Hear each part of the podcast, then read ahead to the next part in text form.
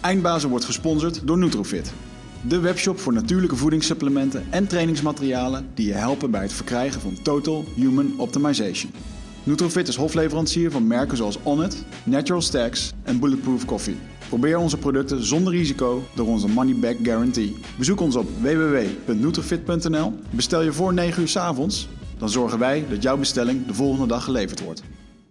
Eindelijk is hij er dan. Haha.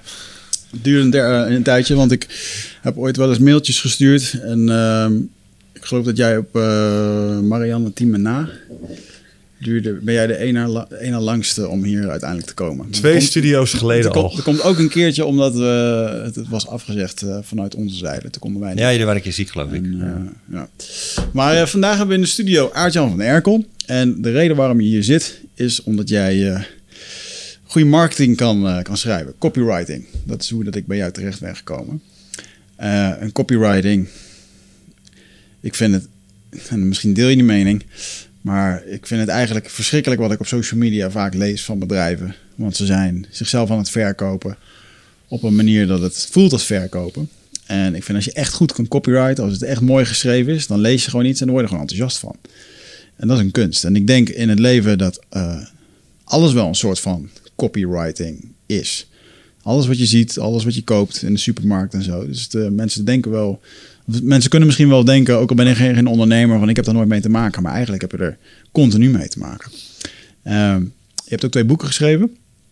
Die heb je eh, meegenomen. Wil je ze even laten zien in de camera? Dan, eh, het Maak ze gek boek. Twee bestsellers zijn het, hè? Ja. Maar wil je vertellen hoeveel je er verkocht hebt? Of is dat eh, secret? Nou, ik ben het meest trots op die groene. Die, is, eh, die werd het best verkochte managementboek van het jaar. Dat Ja. was wel echt leuk. Ja. En komt dat ook door de copywriting die jij daar omheen hebt gedaan? Dat mag ik toch hopen. Ja, dat komt door. eh, dat, het was de bedoeling dat die op nummer 1 op managementboek zou komen. Dat was het doel waar ik, waarmee ik ben begonnen met dat boek. Oké. Omdat die vorige die kwam op 2. Oh ja. En toen had ik, was ik er niet zo heel erg mee bezig. En achteraf dacht ik van, kak, dat kan toch niet waar zijn? Wa- waarom heb ik niet een duwtje gegeven op de een of andere manier? Desnoods eh, zelf boeken gaan kopen of wat meer marketing ervoor gaan doen of iets dergelijks. Maar ik heb dat ding gewoon op twee eh, eh, en, en weer laten wegzakken, zeg maar. ja. En dat is, het is natuurlijk gewoon heel erg lekker voor je marketing als je de, ehm, de rest van je leven kunt blijven zeggen dat je de nummer één bent geweest. Ja.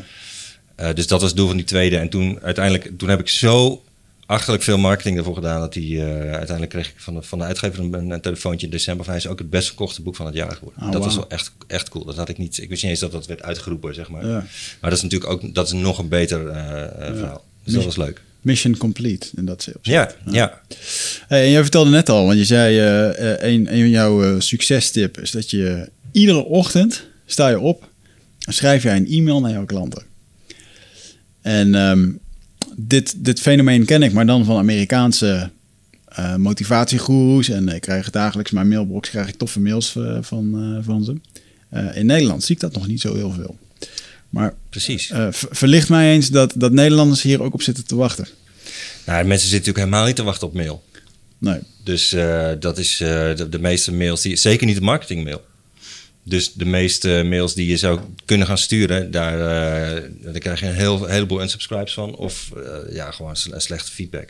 Dus dat is meestal geen goed idee.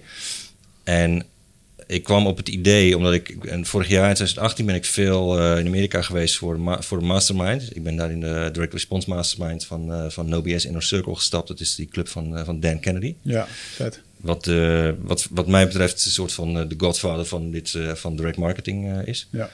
Wat ik het, het allerinteressantste vakgebied vind. En ehm, ik ben teruggekomen uit die, eh, uit die coachinggroep met een, ehm, met een tip om dagelijks e-mails te gaan sturen. Maar dan niet marketing e-mails. En toch wel marketing e-mails, maar dan op een hele andere manier. Ah, Wat je meestal ziet, eh, wat je meestal ziet binnenkomen van bedrijven, dat, dat is natuurlijk mail waarvan duidelijk is: nou, oké, ze, ze hebben wat te verkopen, dus ze komen weer even in de lucht. ja. En ja, dat, dat laat alle, dat laat de, de, de, de marketing bullshit radar, eh, die gaat dan piepen. Ja. En dan kom je, heel moeilijk meer, kom je heel moeilijk meer binnen bij mensen. Maar als je op een andere manier gaat e-mailen die eh, entertaining is, dus waardoor het een, een leuk verhaaltje wordt om te lezen. En oh ja, ik heb ook nog een linkje en ik heb nog wel iets te pluggen. Dus altijd afsluiten met iets te pluggen, maar met een leuk verhaal. Ja. Eh, of iets persoonlijks, of iets wat je hebt meegemaakt. Of ik kom op weg hier naartoe. Eh, rijdend naar Koude, op Koude had ik ook weer twee ideeën waar, waar ik nog wat mee kan gaan doen in, eh, in van die daily e-mails. En het, ik, ik verbaas mezelf hiermee, omdat ik hiervoor kon ik niet eens, was niet eens gemotiveerd genoeg om eh één keer in de maand een marketing e-mail te sturen. Dus ik ben ooit begonnen met heel veel bloggen. Hoeveel jaar praten we nu terug? Ja, dat is kort geleden, tot eh, anderhalf jaar geleden of zo. Oh. Toen was ik alleen maar, had ik een, een evergreen autoresponder lopen. Dus mijn nieuwsbrief, die ging elke week, stuurde ik een tip naar, eh, nou dat waren toen 35.000 mensen of zo. Maar dat was een evergreen autoresponder. Dus dat was gewoon een druppelmail. Ja. Daar had ik 100 mails in gestopt, oude blogartikelen. En dat waren er 100. Dus dat, nou, dat is dan één keer, per- één keer per week voor twee jaar, zeg maar. Dan heb je Ja. genoeg content. Oh, wauw. En dat was, was gewoon allemaal oud. Was, op zich waren dat goede tips. Maar ik schreef niks nieuws meer. En dat, dat deed ik eigenlijk al jaren niet meer. Ik was gewoon aan het, eh, aan het recyclen. En dat, daar, daar is ook niks mis mee. Ehm, alleen het was oud. Eh, ik had inmiddels heel veel bij geleerd. En dat kwam allemaal niet door in mijn marketing. Weet je? Dus die, dat, ik, ik, ik gaf dat niet door aan mijn klanten. Eh, dat voel, ik voelde een disconnect ontstaan tussen, me, tussen mijn bedrijf en mijn, mijn doelgroep. Ik wist eigenlijk niet meer precies wie mijn doelgroep was. Dat klopt op een gegeven moment niet meer. Toen liep ik dat te- tegen dat idee aan van... Ja, je kunt dus ook een daily e-mail gaan sturen... maar dan iets totaal anders wat ik in die autoresponder deed. En die autoresponder, dat waren tips. Het was echt hard teaching. Mhm. Dus ik ging daar, weet ik veel, tien tips om, om, waardoor mensen zich welkom voelen op je homepage. Echt, echt goede tips met screenshots erbij, eh, op basis van eh, echt evidence-based, gewoon goede tips. En was ik soms wel een dag mee bezig met zo'n stuk. Ja. En dat was gewoon een, een seminar in een, eh, in een blogartikel. En dat werkte toen ook heel goed. In het begin werkte dat ook heel goed, omdat je, toen had je heel weinig bloggers. En dus ik ben tien jaar geleden begonnen met bloggen of zo. Niemand deed dat toen. Niemand was kennis aan delen via blogs. Ja. Eh, al helemaal niet via YouTube, dat was het toen volgens mij nog niet eens. En ehm, toen werkte het heel goed. En eh, jarenlang gedaan. Op een gegeven moment was, ik, was voor mij de energie eruit. En ik merkte ook dat het... Je hebt een soort van informatieinflatie gekregen. Als je tips gaat delen... eh, dan concurreer je nu met het, alle tutorials op YouTube. Eh, Udemy, dat vol staat met een paar duizend Ja. eh, online trainingen voor een tientje of zo. Of voor, heel, voor weinig. Ja. Dus dat soort content is, heeft nu de connotatie gratis of cheap. Dus dat is niet zo'n lekkere basis meer voor content marketing. Als je daar mij zou vragen. Mhm. En toen liep ik tegen dit idee aan. Van een paar mannen die ik daar heel hoog heb zitten. En die dit al een paar jaar deden. Die zeiden, resultaten, belachelijk. Echt belachelijk. We sturen geen eh, hard teaching e-mails meer. Maar infotaining e-mails, zoals ze dat eh, noemden. Een van de, de, de, die coach waar ik dat eh, persoonlijk van heb geleerd is Dave D. Maar een copywriter die, ik, die, dit, die dat vol- volgens mij nog beter doet is Ben Saddle. Die, doet dat, die doet dat briljant. Die schrijft super eh, ehm, provocerende en irritante en schurende en hilarische mails elke dag. Ja. Maar dan ook elke dag. Ik bedoel ook in het weekend. Ik doe het alleen maar op, weekdagen. Ja. Hij doet het elke dag. En dat is dus het verschil dus tussen hard teaching en infotaining. En dat, dat was voor mij een enorme inzicht. En toen begon ik het opeens weer leuk te vinden. Hm. En je klant ook. Nou ja, dat was de, dat was de vraag. Van, ja, ik, ik kan het wel leuk vinden, maar ik ben, er- ik ben er gewoon mee begonnen. Gewoon meteen hard, zo'n cold turkey, zo'n bam. In één keer beginnen met elke dag mailen. En dan kijken ehm, ja, of dat wordt getrokken. En En? nou ja, dat- ik vond het wel spannend. Want ik, had, ik heb wel aangekondigd aan die, die grote mailinglijst van luister, ik ga, dit is oud. Mhm. Dat was het eerste dat ik zei, van, hey, ik ben gewoon oude dingen, oude artikelen aan het opwarmen. Eh, ik heb ook allerlei nieuwe shit. Die krijgen jullie nu niet. Mijn allernieuwste inzichten. Als je dat, wel, als je dat leuk vindt, ik heb een nieuwe mailinglijst. Klik dan even op deze link. Nou, toen stapten eh 1200 mensen over. Inmiddels staan er eh 3.500 mensen op die mailinglijst. Van die daily e-mails. Ik zei, ja, dan moet je wel tegen kunnen dat je elke dag gaat mailen. En ik ben inmiddels nog provocerender. Ik zeg ook, eh, ik weet steeds beter wie mijn doelgroep is en wie dit goed trekken en wie het meeste geld bij mij uitgeven, wie, waar ik me dus op moet richten. En dat zijn bijvoorbeeld geen millennials. Nee. Dus ja, dat, ik weet niet waarom, maar dat, eh, waarschijnlijk gewoon omdat ik zelf ook geen millennial ben. Mhm. Dus ik zet het nu ook bij, in, bij mijn opt-in eh, op, op de website staat van dit is niet voor millennials. En, en ook niet voor freeloaders, zoals ik ze noem. Dus mensen die jarenlang gratis tips willen, Ja. Ehm, maar nooit wil kopen. Ja. Want ik, ik, ik kreeg dus wel eens ook feedback van mensen die stonden op die lijst. En eh, die begonnen opeens dagelijks tips van mij te krijgen. Die, die waren dus gewend om elke, elke week zo'n zo'n zo'n super hard teaching artikel te krijgen. Ja. En eh, de- die, iemand op LinkedIn die zei van... Ja, kom op zeg, zo'n tippie. Dus een heel klein tipje heb je nu gegeven met een heel verhaal er van tevoren. Vroeger was het interessant. Vroeger gaf je hele goede tips. En, eh, en, maar nu dit. Ja, dit trek ik niet. Toen ging ik kijken, wie is deze persoon? En dat bleek een man te zijn. Die bleek inderdaad al, inderdaad al jaren die mails te ontvangen. En die had nog nooit 1 euro bij mij uitgegeven. Ja. Gewoon alleen maar zuigen. Nou ja, het is, ik heb daar verder geen... Ik, ik vraag er zelf om, hè. Als ik, Suckers. als ik alleen maar aan het, aan, het, aan het weggeven ben... Ja. dan zijn er dus ook alleen maar mensen die alleen maar aan het ontvangen zijn. Daar heb ik zelf... Ik heb ze zelf zo opgevoed, zeg maar. Ja. Dus daar kan ik niks van zeggen. Maar mijn inzicht is nu wel geweest van... Oké, Gaat goed, gaan we door. dat zijn de soort freeloaders. Dus mensen die alles gratis willen. Maar die, die, die geven geen geld uit. Ja. Wat nou als ik de, de, de, de, de irritatiedrempel veel hoger leg? Van ik ga je dagelijks mailen. En er zit geen eh, hele seminar meer in één e-mail. En ik heb elke keer wat te verkopen. Wie dat trekken en die die stijl leuk vinden, dat zijn voor mij de perfecte klanten. Ja. ja. En heb jij nu een, eh, eh, dus relatief heb je nu, je had eerst een database van 35.000 mensen, nu van 3000. En je zou zeggen dat je in verhouding daar meer geld uithaalt. Ja, dat is zeker zo, ja. Ja, Ja. bizar inderdaad. ja. Vind je dat mensen genoeg doen met e-mailmarketing in Nederland? Ondernemers? Nou ja, de vraag stellen is een beantwoorden. Ik denk dat dat, eh, wat ik heel vaak hoor van ondernemers, is dat ze zeggen: Ja, ik wil mijn klanten niet, eh, niet irriteren. Mhm. Dus ik, eh, ja, ik, ik- dan vraag ik hoe vaak mail je dan? Ja, één keer per half jaar of zo. Weet je, er zijn, er zijn echt veel ondernemers die, die zijn doodsbang om zo'n irritante spammer te zijn. Ja. Alleen het, het paradoxale is, als je minder dan één keer per maand mailt, dan word je eerder gezien als een spammer. Dus hoe minder je mailt, hoe eerder je wordt gezien als een spammer. Want mensen die krijgen dan op, opeens out of the blue een mail van jou en die denken van, wie is dit nou? Mhm. Hier heb ik me toch nooit voor aangemeld. Mhm.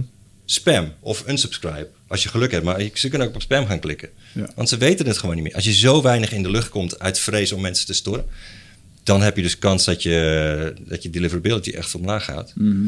Terwijl als je heel vaak doorkomt en ook nog met allerlei absurde subject lines eh, onder de titels van mails waar, waarvan mensen zeggen van eh, wat slaat dit nou op? Dan, dan gaan er ook geen spamfilters af. Ja. Want die zijn allemaal gericht op de, de bekende woorden en op drie uitroeptekens. En, eh, Ja. en die, die, ko- die komen niet meer voor in mijn mails. Dus ik, ja, ik vind het een hele verfrissende manier om, ehm, om bezig te zijn. En ik kan nu, de- nu dus opeens opbrengen om elke ochtend om half zeven op te staan en een mail te schrijven. ja. Wat verkoop je dan uiteindelijk? Voor de luisteraars die je niet kennen? Er zit altijd een. ehm, ik heb een membership. En die heeft, elke maand heeft hij een deadline. Want ik, elke maand krijgen mijn members die krijgen een masterclass. En dat is op de eerste maandag van de maand. Dus één week voor die eerste maandag van de maand ben ik aan het promoten. Dat is toevallig nu. Ben ik een week aan het promoten. Want nothing happens without a deadline. Dus dan promote ik een week voor dat membership.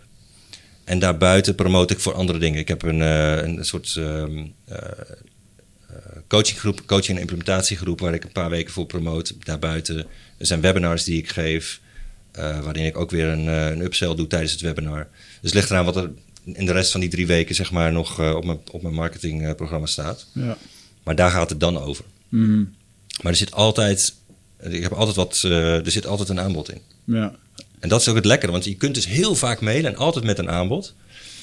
En dat, dat kan eigenlijk op andere manieren niet. Als je elke dag bij iemand een folder in zijn brievenbus gaat proppen, ja. ja, dat gaat niet goed. Dat is de, de klassieke nieuwsbrief met eh, koop dit, aanbieding Ja. hier. En, eh, Ja. ja. Ja, ik- het is wel het makkelijkste. Zou je vaak zeggen. Ehm, Ja, het is. En ook weer niet. Er zijn ook heel veel ondernemers die sturen van die e-zines, noemen ze dat. Dus dat is een soort samengestelde e-mail hè, met, alle, met, met leads zeg maar, van allerlei verschillende stukjes. Dus dat sparen ze dan op. En dat wordt dan ook opgemaakt als een soort krantje. En nou, zijn allemaal beginnetjes van allerlei artikelen. En dat, dat sturen ze dan uit. En dan één keer per maand of zo. En dan denk ik altijd, ah, zo zonde. Het, is, het ziet er al uit, het ziet er al verkoperig uit doordat het een format heeft. ja. Als je kijkt naar wat de, zeg maar, de Amerikanen doen die hier succesvol mee zijn, en de, en de Britten trouwens, zeg, de, de echte oude goeroes.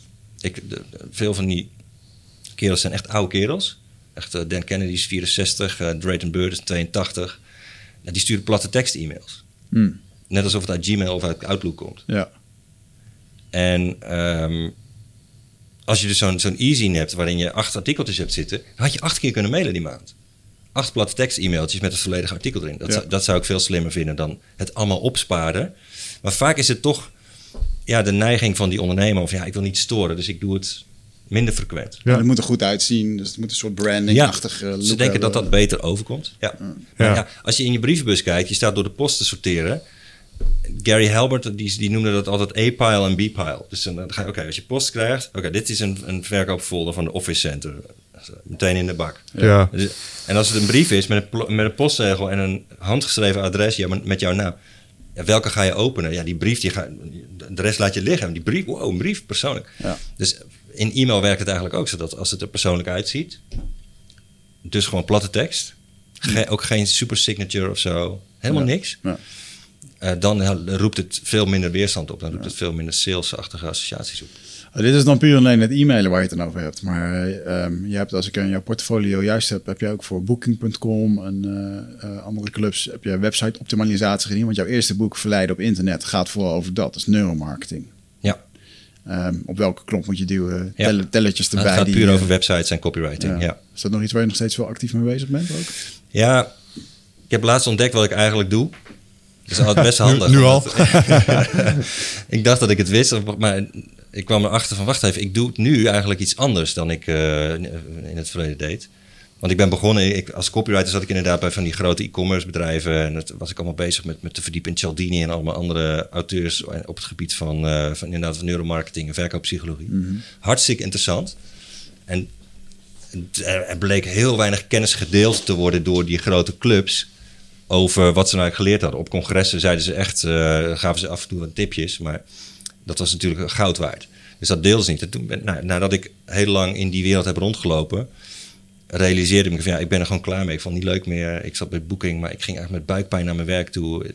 Terwijl ik heel hoge uurtarieven had, omdat copywriters die dit doen, die zijn er bijna niet in Nederland. Nee. Maar ik ben ermee gekapt. En ik realiseerde me toen van ja, ik vind het eigenlijk wel leuk om dit aan ondernemers te gaan leren. Want die, ik wist gewoon dat die er niks van weten. Dat is gewoon echt een. eh, een die kennis die, die die Booking heeft, die Bol heeft, die die grote jongens hebben. Met door al dat AB-testen. Komt niet bij ondernemers terecht. Dus terwijl ik, ik kom uit een, een, een familie met. We zijn, we zijn allemaal middenstanders. Dus mijn ouders hadden een winkel. En mijn, mijn ene opa was, had een drogisterij. En mijn andere opa had een, eh, was melkboer. En mijn overgrootvader was fietsenmaker. Weet je, allemaal van die middenstanders. En ik- daarom wilde ik vroeg nooit ondernemen. Want ik dacht, ja, we gaan niet eh 53 uur per week die winkel open moeten hebben. En eh, s s'avonds ook nog moeten werken zoals ik vroeger thuis gewend was.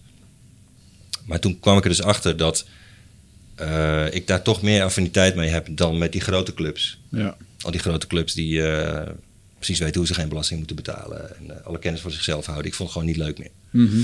Dus toen ben ik op die ondernemers gericht. En met dat, met dat boek kwam ik erachter dat er echt kennishonger was naar dat onderwerp. Dus hoe kun je nou met je, met je website meer verkopen? Ja. Dus dat ben ik toen een tijd lang, jarenlang heb ik daar een, een training over verkocht aan ondernemers. En het liep gewoon hartstikke lekker. Ehm, maar op een gegeven moment begon ik erachter te komen van wat ik eigenlijk het leukste vind is als ik een formule ergens voor heb gevonden, iets dat werkt. Bijvoorbeeld, hoe, wat, doe je nou op je, wat kun je nou op je website allemaal precies tweaken om ervoor te zorgen dat die echt goed gaat verkopen. De meeste ondernemers eh, die hebben een website waar die niks voor ze doet of waar ze ontevreden over zijn. Zo, die formules, dat vind ik leuk om die dan te gaan uitdragen. En eh, ik had op een gegeven moment die twee boeken. Die tweede die heeft het hartstikke goed gedaan. Dacht ik, oké, ik heb er nu eigenlijk dus ook een formule om je boek het hartstikke goed te laten doen. Ja.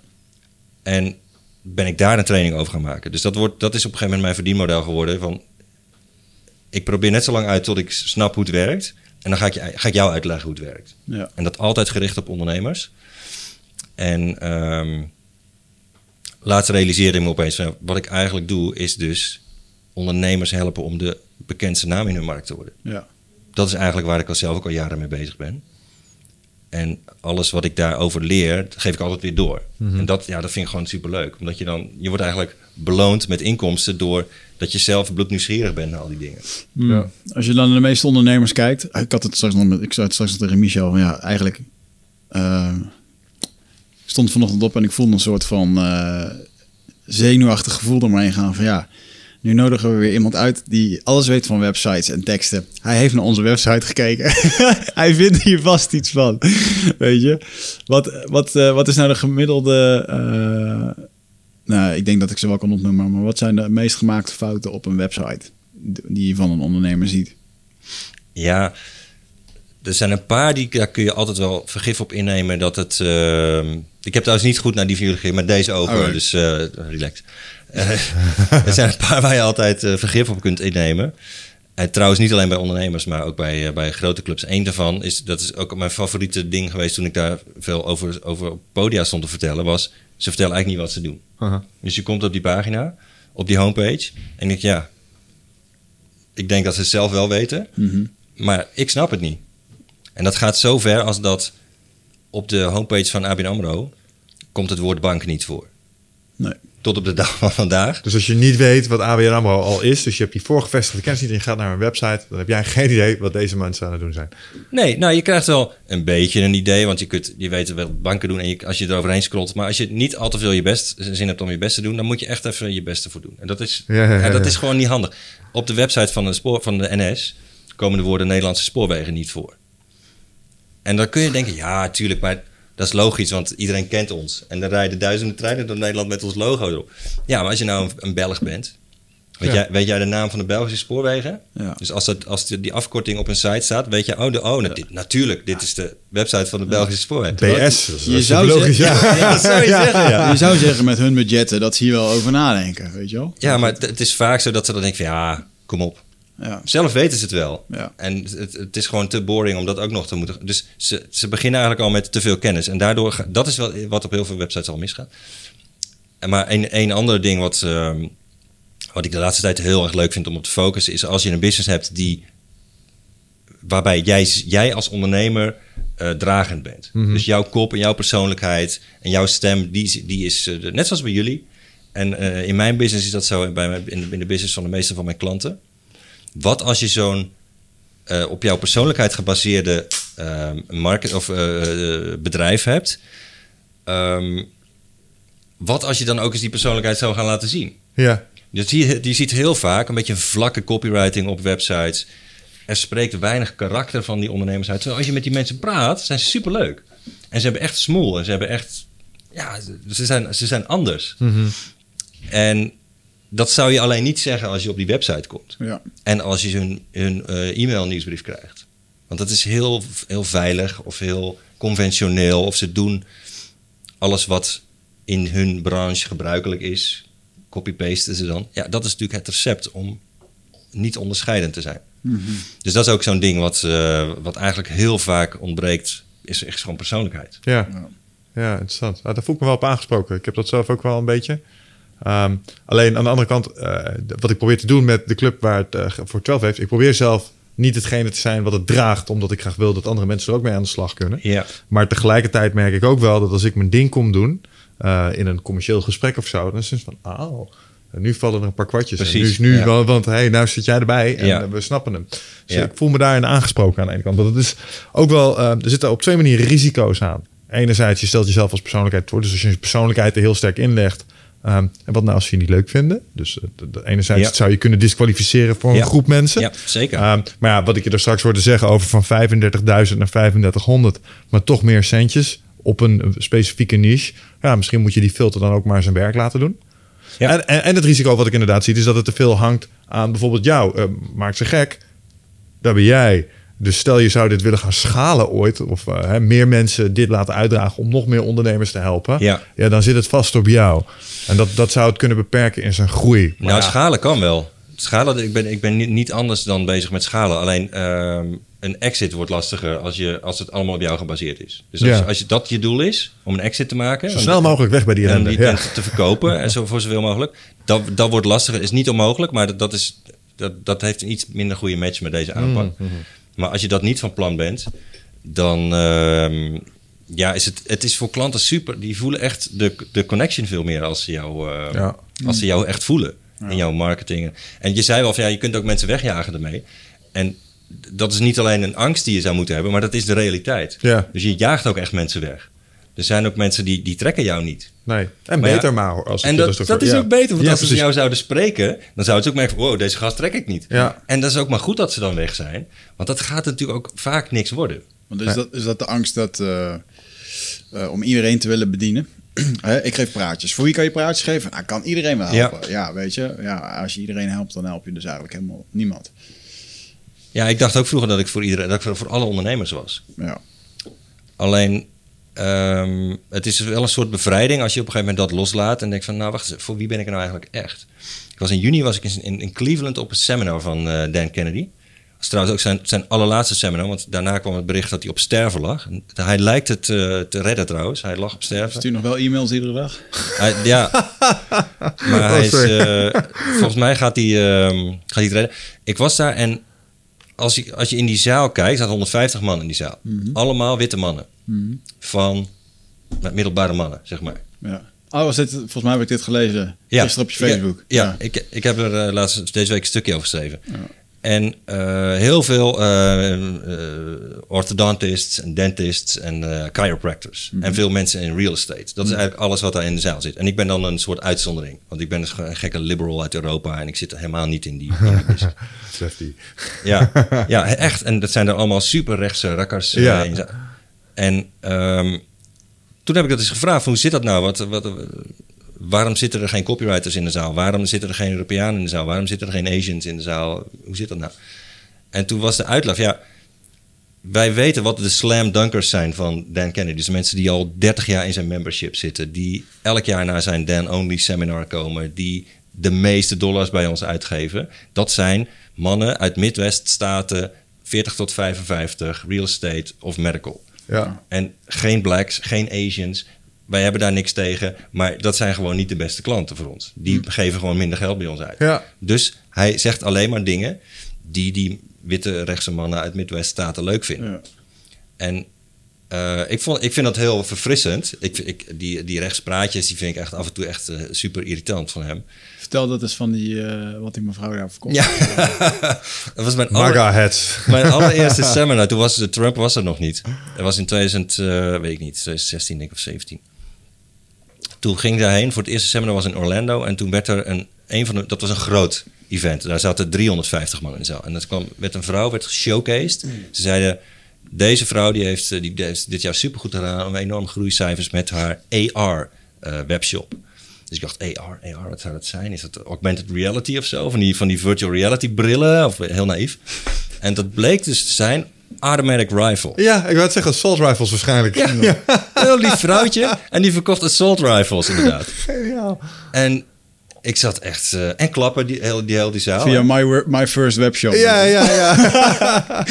Die, die verkoopt dus van die, van die sproeidingen voor op schoolpleinen. Hè? Dus, eh, of vanuit een flat dat je op een festival eventjes kunt eh, huishouden. Bizar. En daar zit je dan als Europeaan, nou je bek valt open. Ik was echt kwaad gewoon. "Goh, dat kan toch niet waar zijn, joh. Gaan we hier, ik ga hier echt niet voor zitten klappen. Ik was echt in staat om eh, zo echt de zaal uit te lopen. ja. En ehm, dat is dus het. eh, hij kiest voor de mensen die op hem het meeste aanslaan. En daar kun je van alles van vinden, hè, over dat je, dat je zulke mensen gaat helpen. En da- daar vind ik ook van alles van. Hij vindt daar niks van. Nou, het is, dat zijn gewoon, dit is gewoon zijn publiek. Ja, wat nou als je authentiek ook vindt dat je bij dat groepje hoort? Ja, Zou ook nog kunnen, hè? Gewoon dat je Natuurlijk. jezelf bent. En dit- van dit- want ik ben een blanke man uit die leeftijdscategorie en ik ben hier gewoon op mijn best. Het zou kunnen. Ja, tuurlijk. Snap je? Daarom ja die nee, ik, ik heb ook geen oordeel over dat zij daar zitten. Maar wat ik, wat ik fascinerend vind is dat, er, eh, dat hij zo radicale keuzes maakt over voor wie hij er er echt het, het meeste is.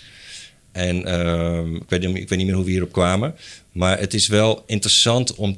Ja, ik ben toen ook op een gegeven moment zelf gaan kijken van wie zijn dat dan bij mij? Wie zijn die slam dunkers? Wie zijn die mensen die het meeste geld uitgeven? En ik kon zo een hele lijst namen opschrijven van mensen die ik het meeste had teruggezien in live seminars of die het meeste van mijn training hebben gekocht. En die, die bleken allerlei overeenkomsten te hebben. En ehm, ik begon daardoor zelf te begrijpen voor wie ik er eigenlijk ben. Interessant, man. Hoe, kom je erachter, ja. wie, hoe kom je erachter wie jouw klanten zijn? Want zijn dat de klanten, eh, dan moet ik het even goed verwoorden. Zijn dat de klanten die jij graag wil? Zou dat, zou dat een goede, ehm, laat ik het zo zeggen, vaak zeg je als ondernemer, je moet, je, je moet graag de, je moet de klanten kiezen met wie jij wil werken. Maar zijn dat uiteindelijk ook de klanten? Nee, je moet je ideale geld klant kiezen. Maar dat is niet noodzakelijk de klant die je wil. Dat is iets anders, denk ik. Nuanceverschil, maar relevante. Ja, je kunt natuurlijk zeggen, ja, ik wil alleen miljonairs en de mensen Ja, die, eh, die ontzettend veel geld bij mij komen uit. Dat kan. Die Ja. keuze kun je maken om, om ze- zelf te bepalen van die mensen wil ik werken. Mhm. Kan ook een iets, eh, iets realistischer eh, audience zijn. Je kunt ook zeggen van nou, wie zijn de, ehm, wie, wie- de- theoretisch gezien, wie, wie, wie vind ik het leukste? Dus ik vind altijd, en, en je kunt er heel marktonderzoek naar gaan doen. Ik vind het altijd een beetje lastig. Eh, en ik ben ook redelijk, ik wil snel resultaten altijd. Ik ben heel ongeduldig. Dus wat ik toen heb gedaan, is ik heb gewoon gekeken, ja, wie, wie zijn nou in de praktijk de mensen die bij mij het meeste geld hebben uitgegeven? Ja. En ik kon, er zo, ik kon zo twintig namen opschrijven. Ja, en dan gaat patroonherkenning aan. En dan Nou ja, en dan, dan zie je vanzelf wat de overeenkomsten zijn. Ze waren allemaal eh, op enkele uitzonderingen na. Hè? Die zijn ook allemaal blank. Eh meeste zo midden Nederland of eh, zo- zo'n baan, gewoon het midden, het midden van Nederland, zeg maar. Randstad en daarbuiten. Eh 50% dienstverleners, 50% trainers en coaches. Terwijl ik dacht, ik ben er ook voor mensen die wapens verkopen. Nee, mensen die, met, die een webshop hebben. Bijvoorbeeld met voedingssupplementen of weet ik veel. Dat, ik dacht dat ik daar ook eh ervoor was. Maar dat bleek eigenlijk maar een heel klein deel van mijn klanten te zijn. Ja. Het zijn 50-50 mannen, vrouwen. Ehm 40 tot 55. Bijna zonder uitzondering. Dus dat was al een inzicht. Van wow, dit geeft mij heel veel helderheid over Ja, wie ja, ik, ja. tegen wie ik bijvoorbeeld elke dag praat in die dagelijkse e-mails. Want, eh, tegen wie heb ik het eigenlijk? Ja. Een van de dingen die die Amerikanen bijvoorbeeld heel grappig doen, is ze maken vaak gebruik van, van die references naar, naar cartoons uit hun jeugd. Mhm. Eh, bijvoorbeeld Dave D, die, die spreekt zijn lezers vaak aan met Kemosabe. Ik weet even Oh, ja. niet waar dat uitkomt. Weten jullie waar dat uitkomt? Ja, moet ik even denken. Hm, hm, Kimasabi. Dat Star is... Of ehm, zo? Of nee, is dat? het was een... Jeez, dit gaat me straks eh, te binnen schieten. En hij zegt ook vaak... Ik ken het. My feathered friend, zegt hij vaak tegen zijn lezers. Dat komt waarschijnlijk uit, weet ik veel, Arends Oog of ehm, I don't know, ja. de Donald Duck. Ik weet Ja, niet waar dat ja. uitkomt. Maar in ieder geval dingen die, waar, die, die hij kent uit zijn jeugd. Kimasabi, ik weet het weer. Dat is van een eh, western. Het is... eh, ach, hij was laatst nog gespeelde... Hoe heet hij nou? Die ook eh, Pirates of the Caribbean doet. Johnny Depp, die speelt zo'n Indiaan. Oh. Oh! De Lone Dead- Ranger. Dead, Dead Ja. Man Walking? Of Nee, zo? nee, nee. De, Lone Ranger. Ranger volgens mij. Oh, Lone en, Ranger. is- Oh, en daar zit Ja, hij is- zegt dat is een Kimasabi. Dat is ja. het, juist. Ja, nou, dat doet hij dus al. Sorry. En dat is, al, dat, eh, dat is heel leuk om daarmee te spelen. Want omdat hij weet, hij weet ook van, ook, dat is ook van mijn beste klanten, die- dat is ook uit hun jeugd. Want die zijn Ja. ook mijn leeftijd. En dat was het volgende inzicht wat ik erover kreeg. Ik dacht, wacht eens even. Ik weet niet alleen nu wie mijn beste klanten zijn, maar verdomd, die mensen lijken allemaal op mij. Ja. Ja. Ik herkende mezelf er opeens in. En ik kon ook altijd heel goed lachen met die mensen. Ja. Als ze in een- naar een live seminar kwamen, dan kon ik altijd met lachen met elkaar. Je trekt gewoon aan wat jij bent. Precies. En dat was dus mijn volgende inzicht. Ik trek aan wat ik ben. Ja. En Dan Kennedy trekt aan wat hij is. En jullie trekken aan wat jullie zijn. Heb je dat nooit, heb jij nooit soortgelijke Zeker. inzichten gehad over wat ja, zeker, zeker. En er komt zeker op de retreats waar mensen echt wel even wat geld neerleggen om echt met je te kunnen werken. Ja, dat zouden gewoon mensen die kunnen bij mijn verjaardag kunnen komen. Bij Ja. spreken, Ja. als ik ze wat beter leer kennen. Dat je zijn mensen waar je naar de biertje mee gaat drinken. je... Ja. En dat, was, dat vond ik een heel leuk inzicht. En dat maakt het ook weer makkelijker om marketing te doen. Want je hebt het eigenlijk gewoon tegen vrienden. Ja. Tegen Ja, mensen met, Ja. met wie je echt een klik hebt. Dus, dus dan is het doel zo groot mogelijke vriendengroep daarin creëren. Ja. Ja. Ja, of gewoon beter weten wat voor soort mensen jouw vrienden zijn. Omdat hoe groter je groep is, hoe moeilijker het ook weer is om heel specifiek met ze te communiceren. Eh, ik moet heel erg denken aan wat je zei van, van die oude tekenfilms. Ik weet namelijk één ding over de mensen die het meest bij mij komen. Dat zijn allemaal mensen die nog weten wat een eh, cassettebandje en een potlood met elkaar te Ja, maken precies. hebben. Snap je? Ja, en dat maakt mijn communicatie aanzienlijk makkelijker. Ja. ja. Dus standaard testje om Uit, te zien hoe welk- groot de uit welk generatie jaar zijn jullie, als ik vraag? mag? 83. 83. 79. Oh ja, oké. Ja, ik ben uit 70, dus... eh, ja, en ik, ik denk dat jullie ook de, eh, die, die, zeg maar die, die leeftijdsgroep het meeste aanspreken. Ja, Gewoon je eigen leeftijd. denk ik ook wel. Ja. En een beetje daaromheen, maar...